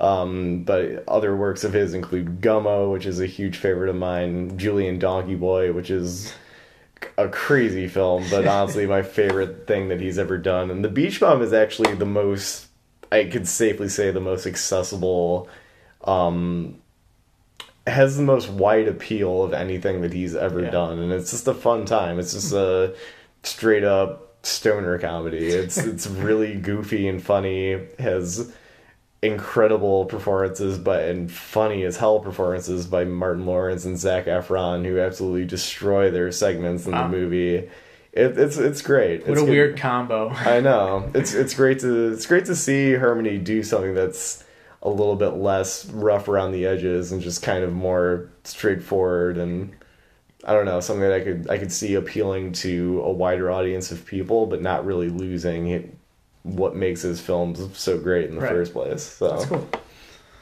Yeah. Um, so there's we our go. there's our honorable mentions. now really some to the really good stuff. yeah. Well, yeah. Those other movies are really shit. But um, They're all terrible. I'm just kidding. uh, send your hate mail to. Uh, um, so for my number five, we're gonna get into our top five here. Um, for my number five, uh, top film of the half year, I'm going with uh, a movie that probably not a lot of people know, uh, and that's Knife plus Knife plus Heart.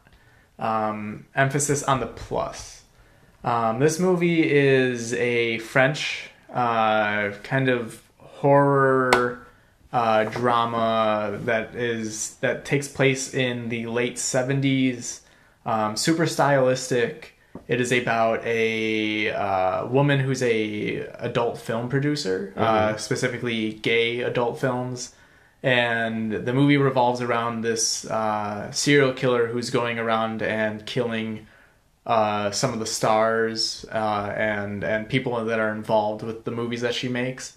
And it's kind of just a it's a very kind of neo noir uh, sort of film and has some of the most oh like over the top ballsy uh, you know film deaths I've ever seen, including one with a dildo that has a knife uh, at the end of it. It's basically a switchblade dildo, um, and which is, uh, I believe, uh, inserted anally, of course.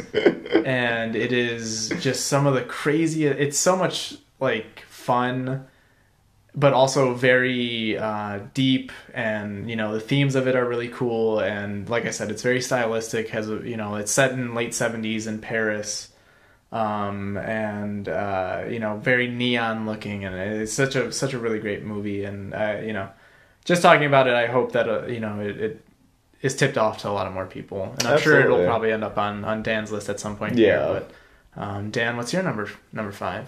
My number five is gonna go to Toy Story Four. A very different, No. different choice in comparison to what Hey, uh, there's toys in that, just like there's toys Exactly. in Knife Plus Heart. this one toys for children, the other one toys for adults. Hey. um, yeah, I mean, an absolutely wonderful film. It was. It's. I think the finale to the franchise. Yeah. um, and just amazing. I mean, it follows through. I mean, after I honestly didn't expect there to be another Toy Story after three, but I'm glad there was. This was a nice add-on to a, franchise that I have an immense amount of love for. I mean, I think Toy Story one was probably the first movie I ever saw. Um, and yeah, it follows the exploits of Bonnie, the girl that we're introduced to at the end of Toy Story 3, who uh, now has all of Andy's toys because they were passed down to her, and mm-hmm. she's created a new friend for the gang, Forky, a suicidal spork with Fork. pipe cleaners for arms and legs. Forky has maybe some of the best jokes of all of this year. Absolutely. For sure. That character is oh my god, it is such a great inclusion of that series and, and kind of dark. It Uh, really is. But yeah, Toy Story 4 is really great. I'll actually, I'm gonna shout it out right now because that's my number four film, so we could just Oh. talk about it uh, together. blend here. into it. Um, Yeah. yeah. Toy Story 4 is is like like you said, it, it is. Toy Story 3 maybe should have been the end. Mhm. Um, it could have been a you know an amazing finale to that to the trilogy, but the fact that there was a Toy Story 4, um, I'm not mad about it. You know, I'm not either. going into it's it, a great add-on, and also Yeah. it's the ending of the movie. I'm not going to spoil it. This is going to be a pretty spoiler-free zone for this episode. Right. Um, you're going to listen to all two hours of it. Yes, you are. uh, um, it's it's a movie where it's a children's movie, but it knows its audience. It Right. knows the audience that grew up with it originally is now Michael and our age, and Mm-hmm. they might have kids themselves, and yeah, they, and they hold no punches on that, and it's great. It's great that they have created a children's film that still speaks to someone like myself who absolutely has an inner child and wants to see a toy. If there is a Toy Story five, I'll be there the opening yeah, night. for sure. And it's just such a beautiful, if it is the end, beautiful end to it, and has a message that also, I mean, it's great for young children of of now to see, but uh, for adults too, who were there from the beginning of it to see also this Yeah. message of you know making important choices in life and doing what makes you happy and best for you, and that's what I feel like is the main message of that movie. And Yeah. it's, I mean, of course, it would be pulled off in such an incredible way. Pixar really never does any wrong. So Uh, I Well- don't know that I would go that far. Um, they've made some mistakes. that's true. There are some, duds. especially in the past five. But for Toy Story, Right. No. I think that's what was so surprising for Toy Story for me was, you know, Pixar's track record of late has been very hit or miss. Mm-hmm. I love Inside Out. I thought Finding Dory was pretty good, but like The Good Dinosaur, no Yeah. saw that. Uh, the Cars movies that they keep making, who cares? Like uh, with Toy Story 4 it was kind of it was that we don't need this. We, what are they going to do with it? But it really they really hit it out of the park. This is Toy Story 4 if you haven't seen it yet um, is a really stellar inclusion to the to the series and maybe the conclusion to the series and um, yeah, I loved it a lot. Absolutely. So Wow, uh, since that was my number four, uh, Jeez. I guess Dan's got to go again for number for his number uh, th- four. That's number four. Yeah. And that is going to go to Midsommar. Hey. Ari Aster's follow up to my favorite film of last year, Hereditary. It is the B side to Hereditary, where Hereditary was dark and grisly and abysmal the entire time. This is gorgeous and lush and beautiful, and there's so many visual tricks that happen in this that like it's it's, a sensory overload of a film. Um, for those of you who don't know, I'm blanking. Did you touch on the the premise of the movie in your Uh, no, I did not. uh, the initial the the premise of Midsommar is a young couple who is relationship is just skidding completely off the rails.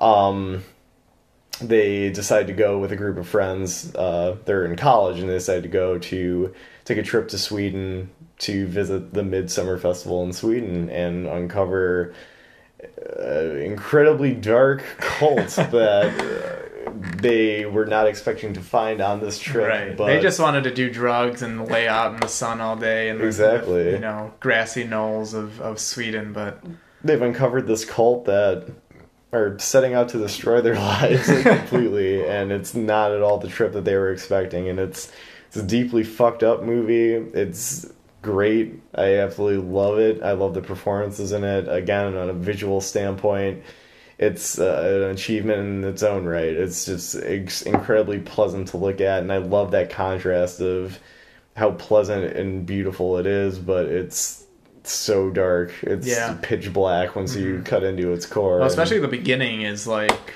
maybe even darker than anything in Hereditary. Like yeah, the beginning is so it re- that movie hits you with a with a double decker bus like right out the gate. And, Exactly. um, it really takes a turn, and, and I I did enjoy the movie a lot. Um, for me, it just it didn't have the same impact as Hereditary. Um, and I, as much as I do think the movie's really great and, and has some fantastic performances and stellar cinematography, um, it felt a little overlong to me. hmm Um, but no, I, I do love Midsommar a lot. If I were to have a sixth, that would have been my number six Sure. uh, movie of the year so far for sure. Um, did you have any more for it? Or no, I think that about covers it. I think we've talked about it enough. yeah, Midsommar, really great movie. Absolutely, Another in the A24 uh, house. exactly. Um, A twenty four getting a lot of love on this episode. yeah.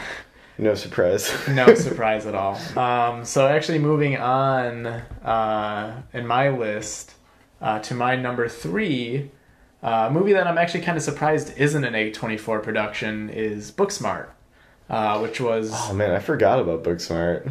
uh oh. I am so sad to say that. uh oh.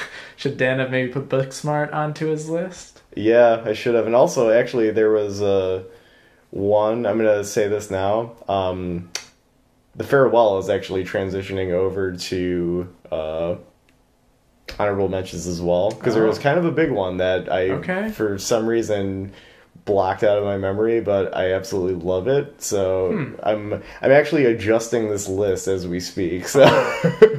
Whoa! Ever evolving. Okay. Booksmarter. Booksmarter. Oh man. Booksmart is the funniest movie of the I year. love that movie. Booksmart is uh, the uh, first film from Olivia Wilde, who you may know. She's an actress. I don't really. I couldn't tell you a movie. she was in her.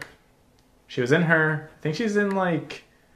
Uh, what's the Magic Mike? Maybe I don't know. Probably. Um, but Olivia Wilde's been around for a while, and this is her first. Uh, you know, this is a directorial de- debut, and um, it basically is a coming of age film that follows the story of these two. Uh, you know, teenage girls who are about to graduate from high school.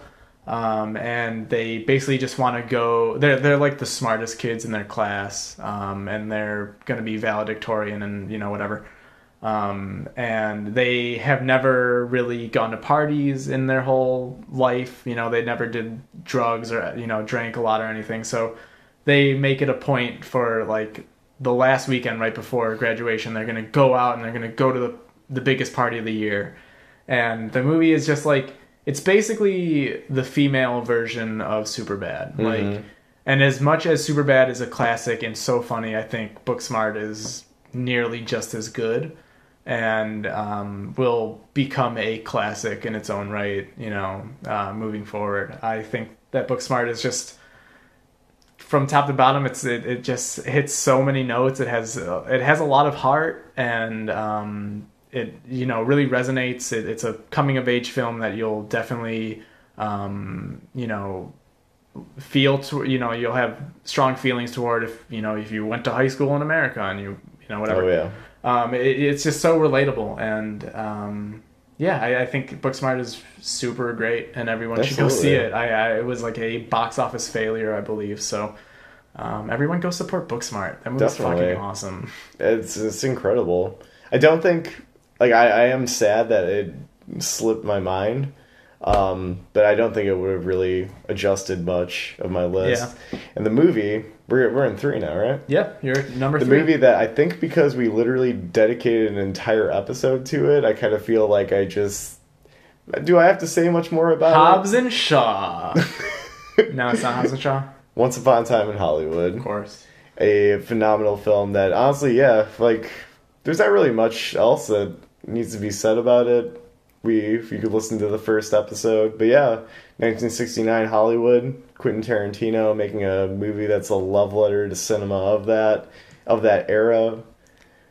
I Rick Dalton and Cliff Booth, what a name a more iconic duo. I mean, I- they're incredible. Brad Pitt and DiCaprio absolutely kill it Yeah. in that movie. It's it's phenomenal. This is very exciting for me because I don't know if I can even guess what Dan's top two favorite movies of the year are right now.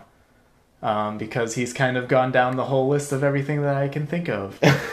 and I, oh, well, there's one. And uh, it was maybe one that I talked about. But um, yeah.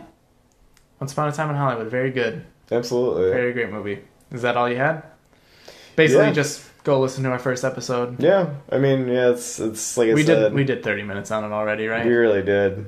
Um, I mean, I'm kind of tired of talking about it, but I love it and I wholly recommend it. Yeah. Obviously, it's my third favorite film of the year, so left an impact, and Yeah. I seems to be doing that with everybody. It's pretty great. Mm. It's it's I, I when we walked out of that movie, I did not expect this to be as embraced by people as it has been. I don't know why. I mean, it's a Tarantino film, so it's kind of inevitable and Right.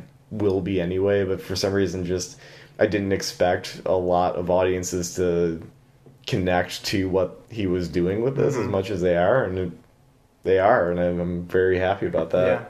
Um, maybe we'll talk a little bit more about it uh, coming up here. Have a feeling. um, so, actually, uh, before we get to that, for my number two film, it's one we already talked about. It's not Once Upon a Time in Hollywood, but it is John Wick Chapter 3. Parabellum. Oh, they're going to say Hobbs and Shaw. No, not Hobbs and Shaw. Um, God, God damn it, John Wick. Chapter 3 I thought this so... was gonna be your number one, actually. Yeah? yeah. I, you know, it, it could have gone either way, um, and I'm sure you know what my number one is now, and maybe the whole audience knows what my number one is now. But um, John Wick Chapter Three is just so, ah, God, those movies. Like like we said before, and we you know we talked about it just a few, a few minutes ago, and that movie it, it won't get out of my head, and I can't wait for it to come out on Blu-ray so I can buy it and rewatch it over and over again. I want to do a a like a marathon of the first three movies, like all in one go. Let's do it. Um, those movies are just getting better and better, and um, you know the inclusion of like Halle Berry in this movie, Absolutely and, great. Um, and her masterfully trained dogs. oh my god, the dogs are so good. The there's so many memorable action sequences in this movie. The horse, the book, um, and if you've seen the movie, you know exactly what I'm talking about. The throwing knives in the cabinet, you know, the cabinet of knives scene. Mhm. Um, man, there's just so much. The the motorcycle chase. This movie is, you know, they're just getting better and better at making the most insane, over the top action sequences. You know, where like something like Hobbs and Shaw is, you know, over the top in in a similar way, but like that's reaching into like Yeah. superhero territory. John Wick still feels grounded It does. and it is just so much more like it's it's so well choreographed and everything it's like nothing you've ever seen before in action movies Absolutely. it's it's it's Well- it's a dance film but with action right It Like, and let's be honest. I mean, if you compare an action scene in Hobbs and Shaw to this, there is no comparison. I Sure, mean, yeah. Just even that fight towards the end where he's fighting those two dudes, and they're in that glass room. oh my god The look of that scene, the choreography of that scene, the acting, even just like how Mhm. it's like this privilege that these dudes are fighting each other, and they like they even say like so they're awesome. honored to be fighting John Wick. It's like little things like that that just like really set this series apart Yeah. from anything else in john, john wick films right now. yeah there there really is probably no other action series that can even touch it maybe the raid Yeah, Um, but otherwise, like especially an American film, like there is no action series that is even close to as good as John Wick. John Wick might be the best action series in terms of you know uh, quality across the whole franchise. Like it might be the best franchise of action films ever. Um, I would I would go out on a limb to say that. Um, yeah, John Wick three is so so good. And shout out to Keanu Reeves, man, he's having a year. Yeah, yeah. Keanu Reeves is the man, um, and I can't wait to see more of John Wick in the future. Absolutely. Um, so Dan, let's. Uh, I don't know. I don't want to do a drum roll because that'll mess up everything. Oh wait, no, this is your number, number two. two, yeah, we're not- Oh man, I keep getting yet. confused. Um, also, side note, it looks like because I'm insanely curious about this. It looks like John Wick Three is coming out on Blu-ray in September. Okay, So very soon. next month, expect probably a John Wick retrospective episode, maybe feature. Maybe. We'll see what happens. Yeah. we should definitely talk about it. Oh yeah. because I really want to like rewatch all of them. Mm-hmm. Um, uh, number two is one of Michael's biggest disappointments Right, of of, course, yeah. 2019, and I'm talking about Jordan Peele's Us. Um, I think I might like it more than Get Out. Actually, I am on that side of the the fence. I Wow. think that it is. Taking my glasses off. I think that I think that Us is just significantly more of an artful film and just kind of has more to say than Get Out. Whereas Get Out, I kind of feel is just sort of. It's, it's a very A B C, just kind of. Sure. i- i- It's It's it- plain. It's it's it's, like it, its themes are are you know not super secret or anything. Right. I I love Get Out, but I I respect much more what he was trying to do hmm. with us. I think just like the commentary in it on internal struggles and just the violence that anybody is capable of, I think is super creative. It much like Get Out kind of plays out like a TVMA Twilight Zone episode in the best Yeah. possible way, and I really love it. I think the performances in that film are incredible across the board. Have you seen it a second time? I actually haven't. Okay. Maybe it'll change. I just bought it on Blu-ray Okay. recently. Yeah, that but- was the thing for me. Like, I liked the film, you know, a good amount. It wasn't as good as Get Out. I thought it was maybe like a seven out of ten when I first saw it. But seeing it the second time, it just it detracted from it. Even Okay. You know, I, that, that's my opinion. Um, I know a lot of people who love this movie, but yeah, for me, uh, us just didn't didn't hit. That's fair. That's fair, and it's good to have. It's good to have differing opinions on mm-hmm. that. It's it's what makes for an, an interesting podcast, an interesting discussion about. we don't we don't come you know into different perspective on movies a lot. Yeah, So I'm actually this is actually pretty exciting that that Yeah. you love us so much, whereas it was my biggest disappointment. just the entire time, just watching it, I was just completely invested in it, just on the edge of my seat. Just you know, I felt more suspense watching it than I did with Get Out. I just think it, I think it's it's uh, even more just like it's more of a mature maturity in Jordan Peele that like I'm excited to see where this goes, and I'm excited to see him if he ever chooses to do more of like a thriller centric film like this. It's I'm on board 110, percent and I just I just all the symbolism in that movie and just the costume design and everything is just so good. Like you literally watch the main character Adelaide just like, you know, the fact that she gets like more and more covered in blood as mm-hmm. the movie goes on and just what that means later on to the film. It's it's great. I really love it. I, I think it's I think it's phenomenal. And yeah, Jordan Peele is a fucking man. He's He is. absolutely great. I'm still excited for whatever he's got next, for sure. Yeah. What if, what if what if next episode I rewatch it and I'm like fuck that movie. I hate it. No, I, I kind of doubt it, but I am excited to give it another watch. Yeah. Yeah.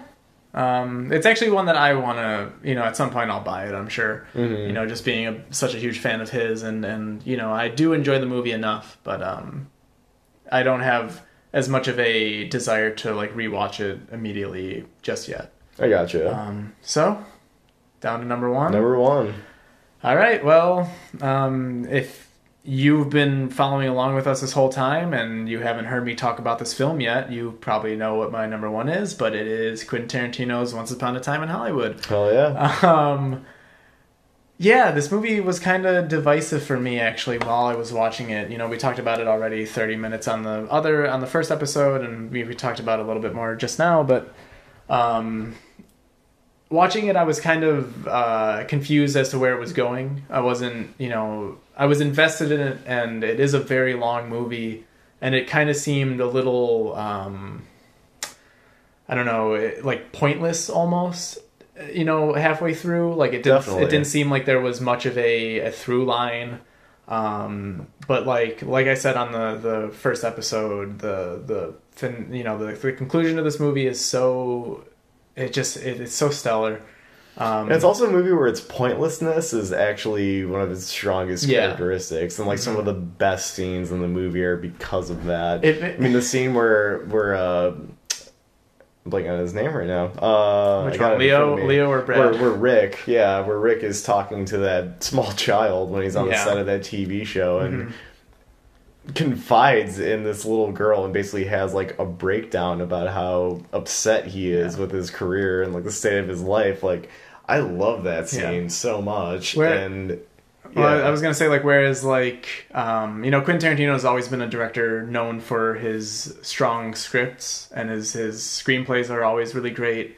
Um, but there's always typically a bombast and you know some kind of big uh, you know these big action scenes and big moments and everything. And Once Upon a Time doesn't really have those until the last like 15 minutes. Mhm. Um, but looking back on it, and it makes me so sad that people walked out of this movie halfway through. I understand, you know, maybe it's not a standard Tarantino No, it's not. fare. It's probably not a movie for them. But I would, I would like, you know, if you go into this movie expecting a Tarantino movie, like that's not what you're getting, like a standard Tarantino movie. Uh, but the script is actually really strong, and the, he made it's a really good character drama um, with some some of his best character work of all time. I would say, um, yeah, I, I, I and I, I think that the ending it's something you have to see through because then once you see you know where the story's gone and you've lived with these characters for two hours, like it it feels like you've been with these characters for a long, long time. Like you've known them for a long time. Um, it almost has like the feeling of like a TV series that you've been watching. You know, like you're really embedded with these characters, and uh, the ending is so strong because of it, and it really wraps the whole movie up uh, in a nice little bow, I think. And yeah, I think Once Upon a Time in Hollywood, like a you know, we said in the first episode, it's not, you know, it's maybe mid tier Quentin Tarantino for me, um, maybe even low tier, uh, but it's still Quentin Tarantino. It's like one of those things, like you know, it's like what I said with Vampire Weekend earlier. Yeah. it, it's a you know a filmmaker I love, and no matter what he puts out, I'll see it and I'll probably like it. And Once Upon a Time, I I had a great time with, and I loved it a lot. i really want to see that again Yeah, yeah, very very much so and then here we go yeah. Dan, what's uh, what's your number Um, one? Honestly, you ra- uh, described it Mm-hmm. perfectly when you talked about it. It was my co-host Michael's fifth choice. Yep. I am talking about the deeply perverse, fucked up, but so much fun Knife Plus Heart. It is just uh, is honestly maybe the most fun I've had watching a movie Hmm. this year, and the way that we discovered it also is kind of a fond memory for me. We just were seeing. Um, we actually went to go see a screening of Audition at Chicago's Yes. Music Box Theater, and they played the trailer for this ridiculous ass looking movie It that almost we didn't seem real. that we almost right? thought was yeah like a parody Like a Grindhouse kind of- trailer, you know? exactly and that's why i love this movie so much um, as you said it's uh, this murder mystery basically this bizarre like dream-like murder mystery taking place in paris about this porno film director who uh, members of her cast and crew just keep getting offed and she's trying to figure out why in the midst of making the greatest porno of all time. It- and it's just it's a dreamlike film that is just filled with like so many beautiful beautiful shots cinematography in that movie is great and just its pulpy grindhouse elements that it has it's just so much fun. It's like a cross between like Grindhouse with just how um, just out there the concept is and how weird and eccentric it is, but like it has so much. It you know whoever directed it, I I, I don't know off off the top of my head, but. Um, it has so much in debt to uh, Giallo films from Yep. the '70s, uh, you know, Italian uh, horror murder mysteries, uh, Absolutely. like Dario Argento stuff. exactly Um, yeah, it is such a such a good uh, kind of you know 2019 reimagining of a of a 70s uh, Argento film, and it, it- it really captures that style and the feel and the the characters and everything. It, it it's really great. And I think that's why I eat it up so much because it's like those are all, you know, styles and eras of film that I really Mm-hmm. enjoy and love, and seeing it in a modern lens and just being it's just it's literally just such a ballsy film. Like it's it's just so fun and And lots of balls in it. and lots of balls. That's why I said literally. It's like it, it doesn't take itself too seriously, but at the same time, it is very serious, and Yeah. it's Has a good payoff too. it does. Yeah, And like- also, uh, like, uh, going back to just, like, how enamored by, like, the cinematography I was, like, just the payoff, the little scene before the credits is just visually stunning and just amazing. And I Mm-hmm. Yeah. seek it out. It's, it's kind of a tough one to find. I think it's on Amazon, not to stream, but you could definitely rent it on Right. there. Don't sleep on Knife Plus Heart. Also, an amazing score from M83 on that right? film. Yeah, I forgot M83 did that. Yeah. just furthers the experience of that movie and yeah like i said this one of the best experiences i think i've had like watching a movie this year and definitely something that's just stuck with me in a, in a way just that it's just like this is so ridiculous and just incredibly put together and i just have a lot of admiration for that film Don't be surprised if I buy this movie on Amazon right now on Blu-ray. how much is it Uh, it's going for twenty. That's but, not bad. Hey, this yeah, like you said, I, I do really want to rewatch this movie, mm-hmm. and it is such a crazy out there. Um, you won't see a movie like this this year. Absolutely, it's the it's just the most unique film I've seen this year. It's it's uh, just on a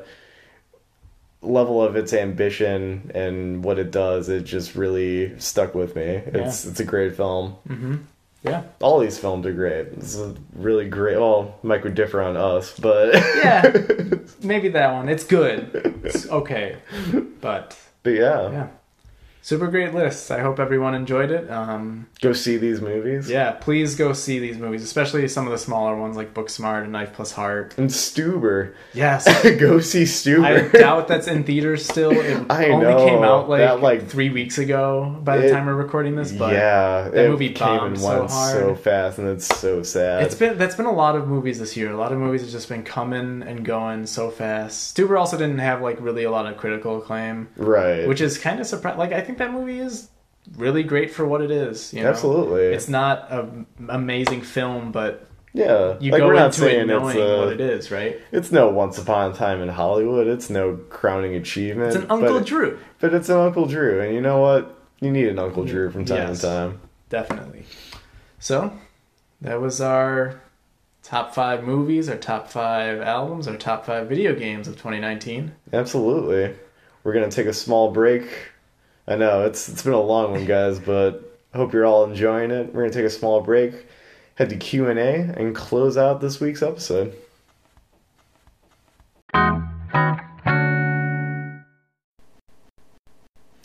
And we are back, everybody. The king sized annual episode of Infinite Canvas Ultra. Truly Ultra. Thank you for sticking it out with us. But, you know, it's a podcast. Pause it, come back to it. You have a long drive somewhere? Going on a Hey. trip. It's summertime. You're probably taking a road trip. Yeah. Throw us on. Listen to what we have to say. As always, um, you know, we should take this time before we kind of wrap things up to just kind of plug ourselves, you know? Plug Sure. the show, plug everything, plug ourselves as individuals. You can find me on Instagram at underscore dojo daniel and underscore, or on Twitter at dojo daniel. The D's are capitalized. 126. Uh, yeah, and you can find me on Instagram and Twitter as well uh, at Mike Lane is me uh, for both of those. So And then for the show, you can find us at Infinite Canvas Ultra on Instagram. Our email, if you have any questions, comments, and complaints, is that we've given you a lot this episode. we normally don't do that. We've been pretty like you know Pretty lax, chill guys yeah. this whole time, but today we've we've been got some fighting. we've been words. pulling out the rug on on some genres of music and movies and yeah. So Exactly. Email, you can email us at infinitecanvasalt at gmail.com and please let us know what your mid year lists are. We want to mm. hear it. We could talk about it on the next episode See if we can get some hot takes on this subject matter, even hotter than our own. And then on Twitter at Icy Ultra Pod. And we are now in the segment that, you know, the reason why I just brought up all those things. We're at Q&A where we talk to our adoring public, our fans of the show. And our question this week comes from Jose who is asking us, "Do you have any examples of a coast to coast album or movie?" I like that expression, by the way, Jose. Right. I've never heard that before. Yeah. Meaning something that you've grown to love more or hate more over time, or something that you once deemed to be the best of a particular year, but now you would shifted towards something else. That's an excellent question. Yeah. Might Yeah. be the best question we've gotten so far. Seriously, um, I love it. Keep it up, Jose. Give us some more stuff. This is great. Tell us what your favorites of the year are so far. Thumbs up, Jose. Absolutely, but um, yeah, I definitely do, and this is definitely not something where this falls more on the spectrum of um, I just kind of grew to like something more from a particular year more than what I initially chose. Um, somewhere in the ether of the internet, you could find my 2016 best albums of the year list. On that list, I had um, the excellent album, not undercutting in any way, Teens of Denial by Car Seat Headrest is my favorite album of 2016. But um, in retrospect, I would have, I think I'd go with my I, don't know the placement of it on the list. I want to say it was three or four. But um, Blonde by Frank Ocean, which is actually an album that, if we're taking into account the entirety of music of the 2010s decade, it probably would be my third choice. Wow. That is how much I adore that album. So obviously, that is my favorite album of that year. That is something that I would define as a classic. Maybe 10 one out of 10. maybe one day we'll get to recount the entirety of all our lists for the top 10 of the decade. That's going to happen. Yeah. I think uh, coming this January, it's going to be a a project that we should both embark on. Yeah, it'll be a fun month. Absolutely. But um, that's definitely an example of something. And then another thing, this is kind of shifting more towards something that I once loved but now hate. Um, would unfortunately be the Batman storyline Hush by Jeph Loeb and uh, Jim Lee. That was a book that that came out when I first started getting into Batman as a character. And obviously, as a child, I thought it was fucking awesome because Jim Lee's art in that thing is stupendous. It's incredible. It's the best work Jim Lee has ever done, hands down. The coloring by Alex Sinclair on that book, chef's kiss. It's, it's phenomenal, but don't even waste your time reading that story. It's basically just a bad version of Batman: The Long Halloween, but it introduces a cool character. I mean, Hush is a Hush is a very cool character, but if you want a good Hush storyline, just read Heart of Hush by Paul Dini from Batman the Animated Series. That is the best iteration of that character ever. It actually would almost serve as like a good introduction of that character as a whole because like Where is he- that from? it's uh it was a run from Detective Comics. Oh, okay. And uh, that probably came out around like 2008. Um, the story of that is he it, uh, it's it's it's kind of a, a sequel to the original. I mean, Hush has appeared in other stories, Right. but it, it kind of retconned all of that because honestly, everything else with that character post the original storyline is utter trash. Okay. Um, but this is like Hush comes back and he essentially um, holds Catwoman for ransom, but be- this is kind of getting into spoilery territory, but um, essentially performs a procedure where he literally takes Catwoman's heart out of her body. And Batman has to has to find and somehow try to save Catwoman from death Huh. from utter death. she like literally dies in the story, but you know things That's ridiculous. because of comic book Right. logic. But it's all this like very.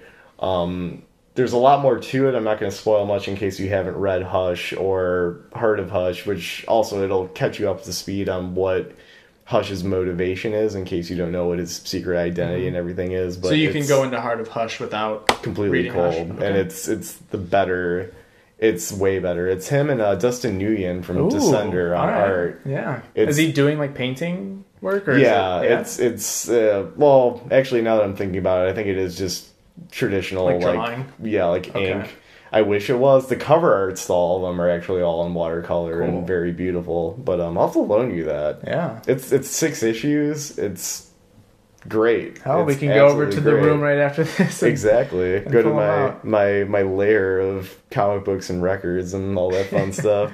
Yeah, phenomenal book. Paul Dini. Shout out to Paul Dini. That's a great story. Yeah. But yeah, that would definitely be an example of something that I just do not look at Hush fondly. It's just and that's unfortunate. Jeph Loeb has kind of had a dramatic descent in his career and writing wise and it's really His like Marvel color books haven't been Yeah. up to par. and it, it sadly coincides with his son um unfortunately passing from cancer Oh. there's kind of a direct correlation you can honestly see that like his sort of focus and his work definitely drifted after that and it's very sad because Yeah. jeph loeb is was frankly one of the finest writers in comics i mean he's not like frank miller level of Right. bad in his later output Sure. but it's just not that great Yeah.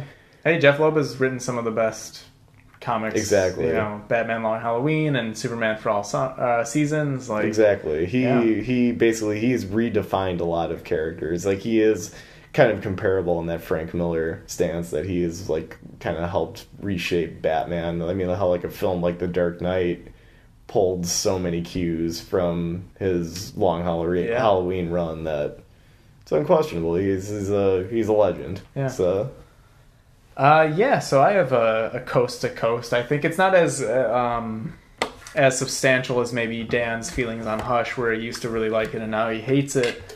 Um, but um, this is actually I had a I had a different answer before we started recording, but I, I just thought about this one, and it's um, the film American Psycho. Uh, the first time I watched that movie, I liked it, I guess, um, and I watched it, you know, as a teenager. Um, so it wasn't like I saw it too early or anything. I just, I don't think I got it. It just didn't click. And that, that movie is like totally. You watch that the first time, you probably don't get it. Um, but I was willing enough to rewatch it, and uh, American Psycho is now one of my favorite movies of the 21st century. Uh, I was definitely afraid you were gonna. No, no, no, no, like, no, no. no. American Psycho is probably like pinnacle Christian Bale. Maybe his best performance. Yeah, uh, that movie is is.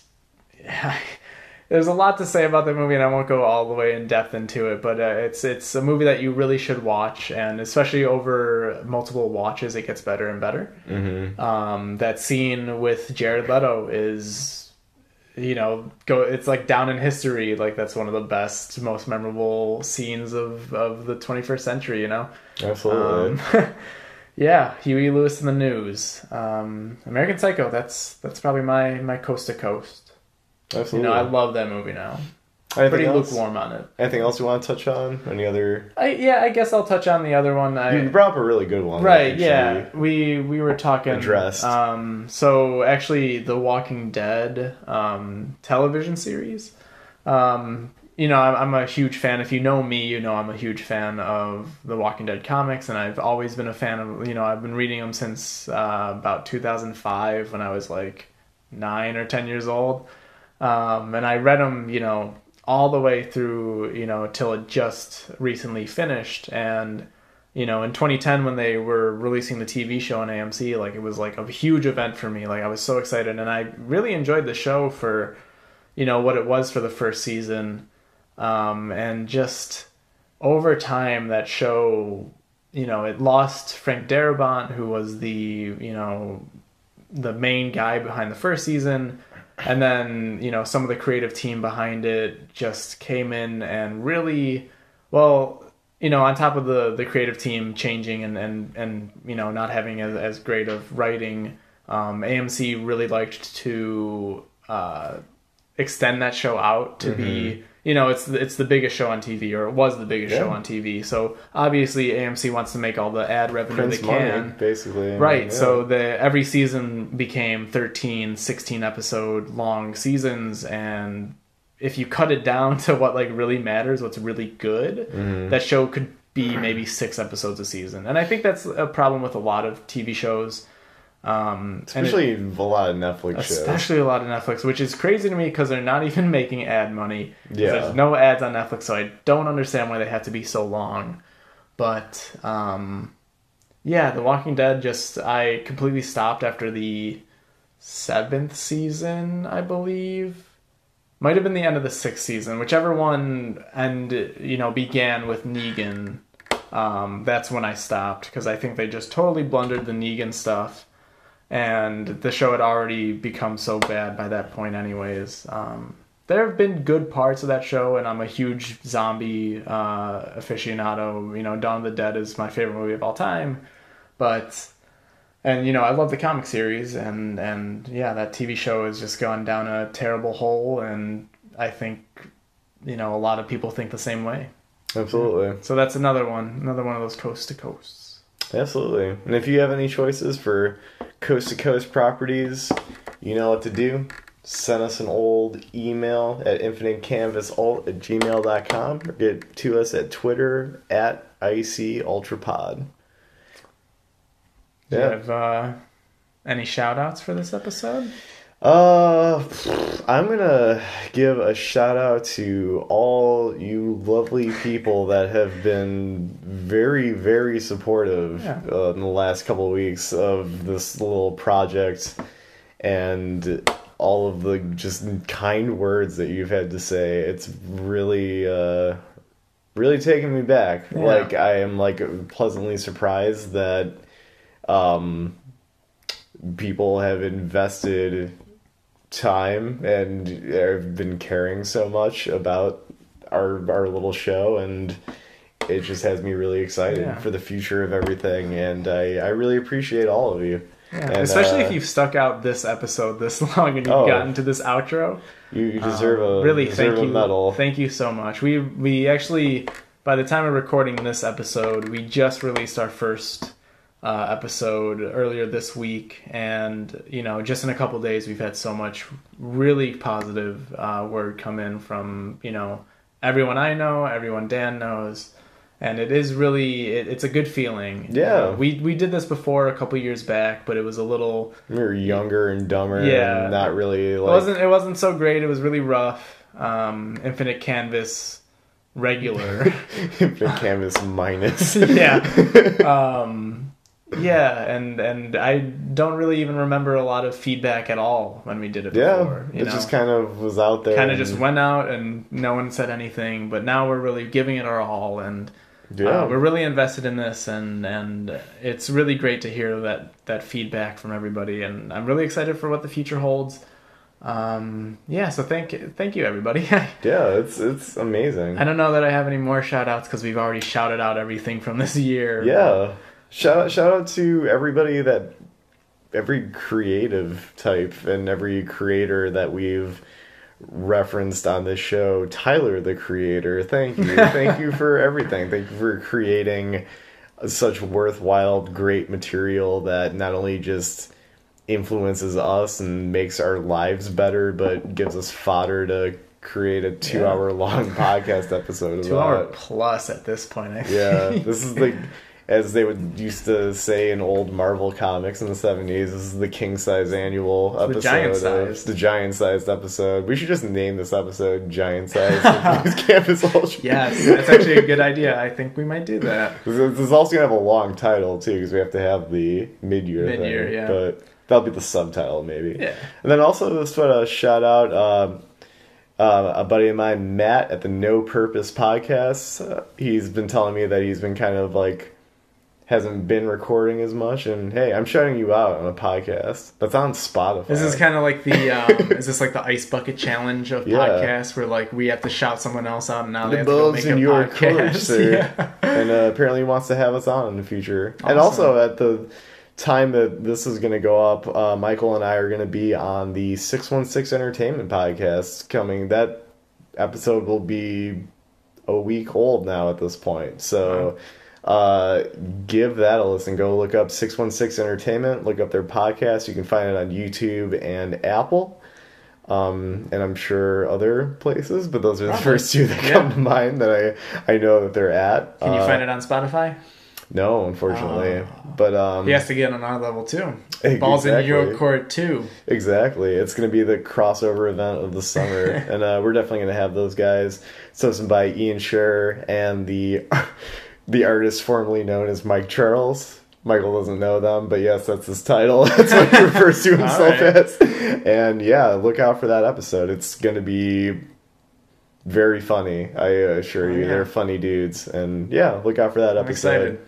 find us. You can, yeah, spreading our wings and getting the Infinite Canvas Ultra name out there to even more platforms. Yeah. So, yeah, that's, I, I've talked enough. Yeah, my voice. I should stop at this point. this is good. yeah, thank you everybody. Thank you for listening. Um, Tune in next week. yeah, we uh, actually We got some. for what we have planned for next week. It's gonna be a good one as It's gonna be a good one. Hopefully a shorter one. Hopefully not a giant sized, but um, Yeah, I mean, I don't know.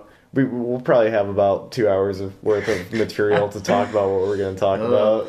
Either that or it's gonna be like a minute and just be like straight to the point. But you'll get The, there. the only spoiler I'm gonna give is the headliner to the episode is an album review. okay. and uh, think about think about what album has come out, listeners, in the last couple weeks that could garner a lot of a lot of negative things to say.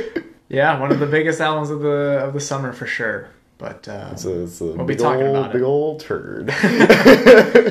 yeah, so thank you everybody. we love you guys. You have a good one. Peace.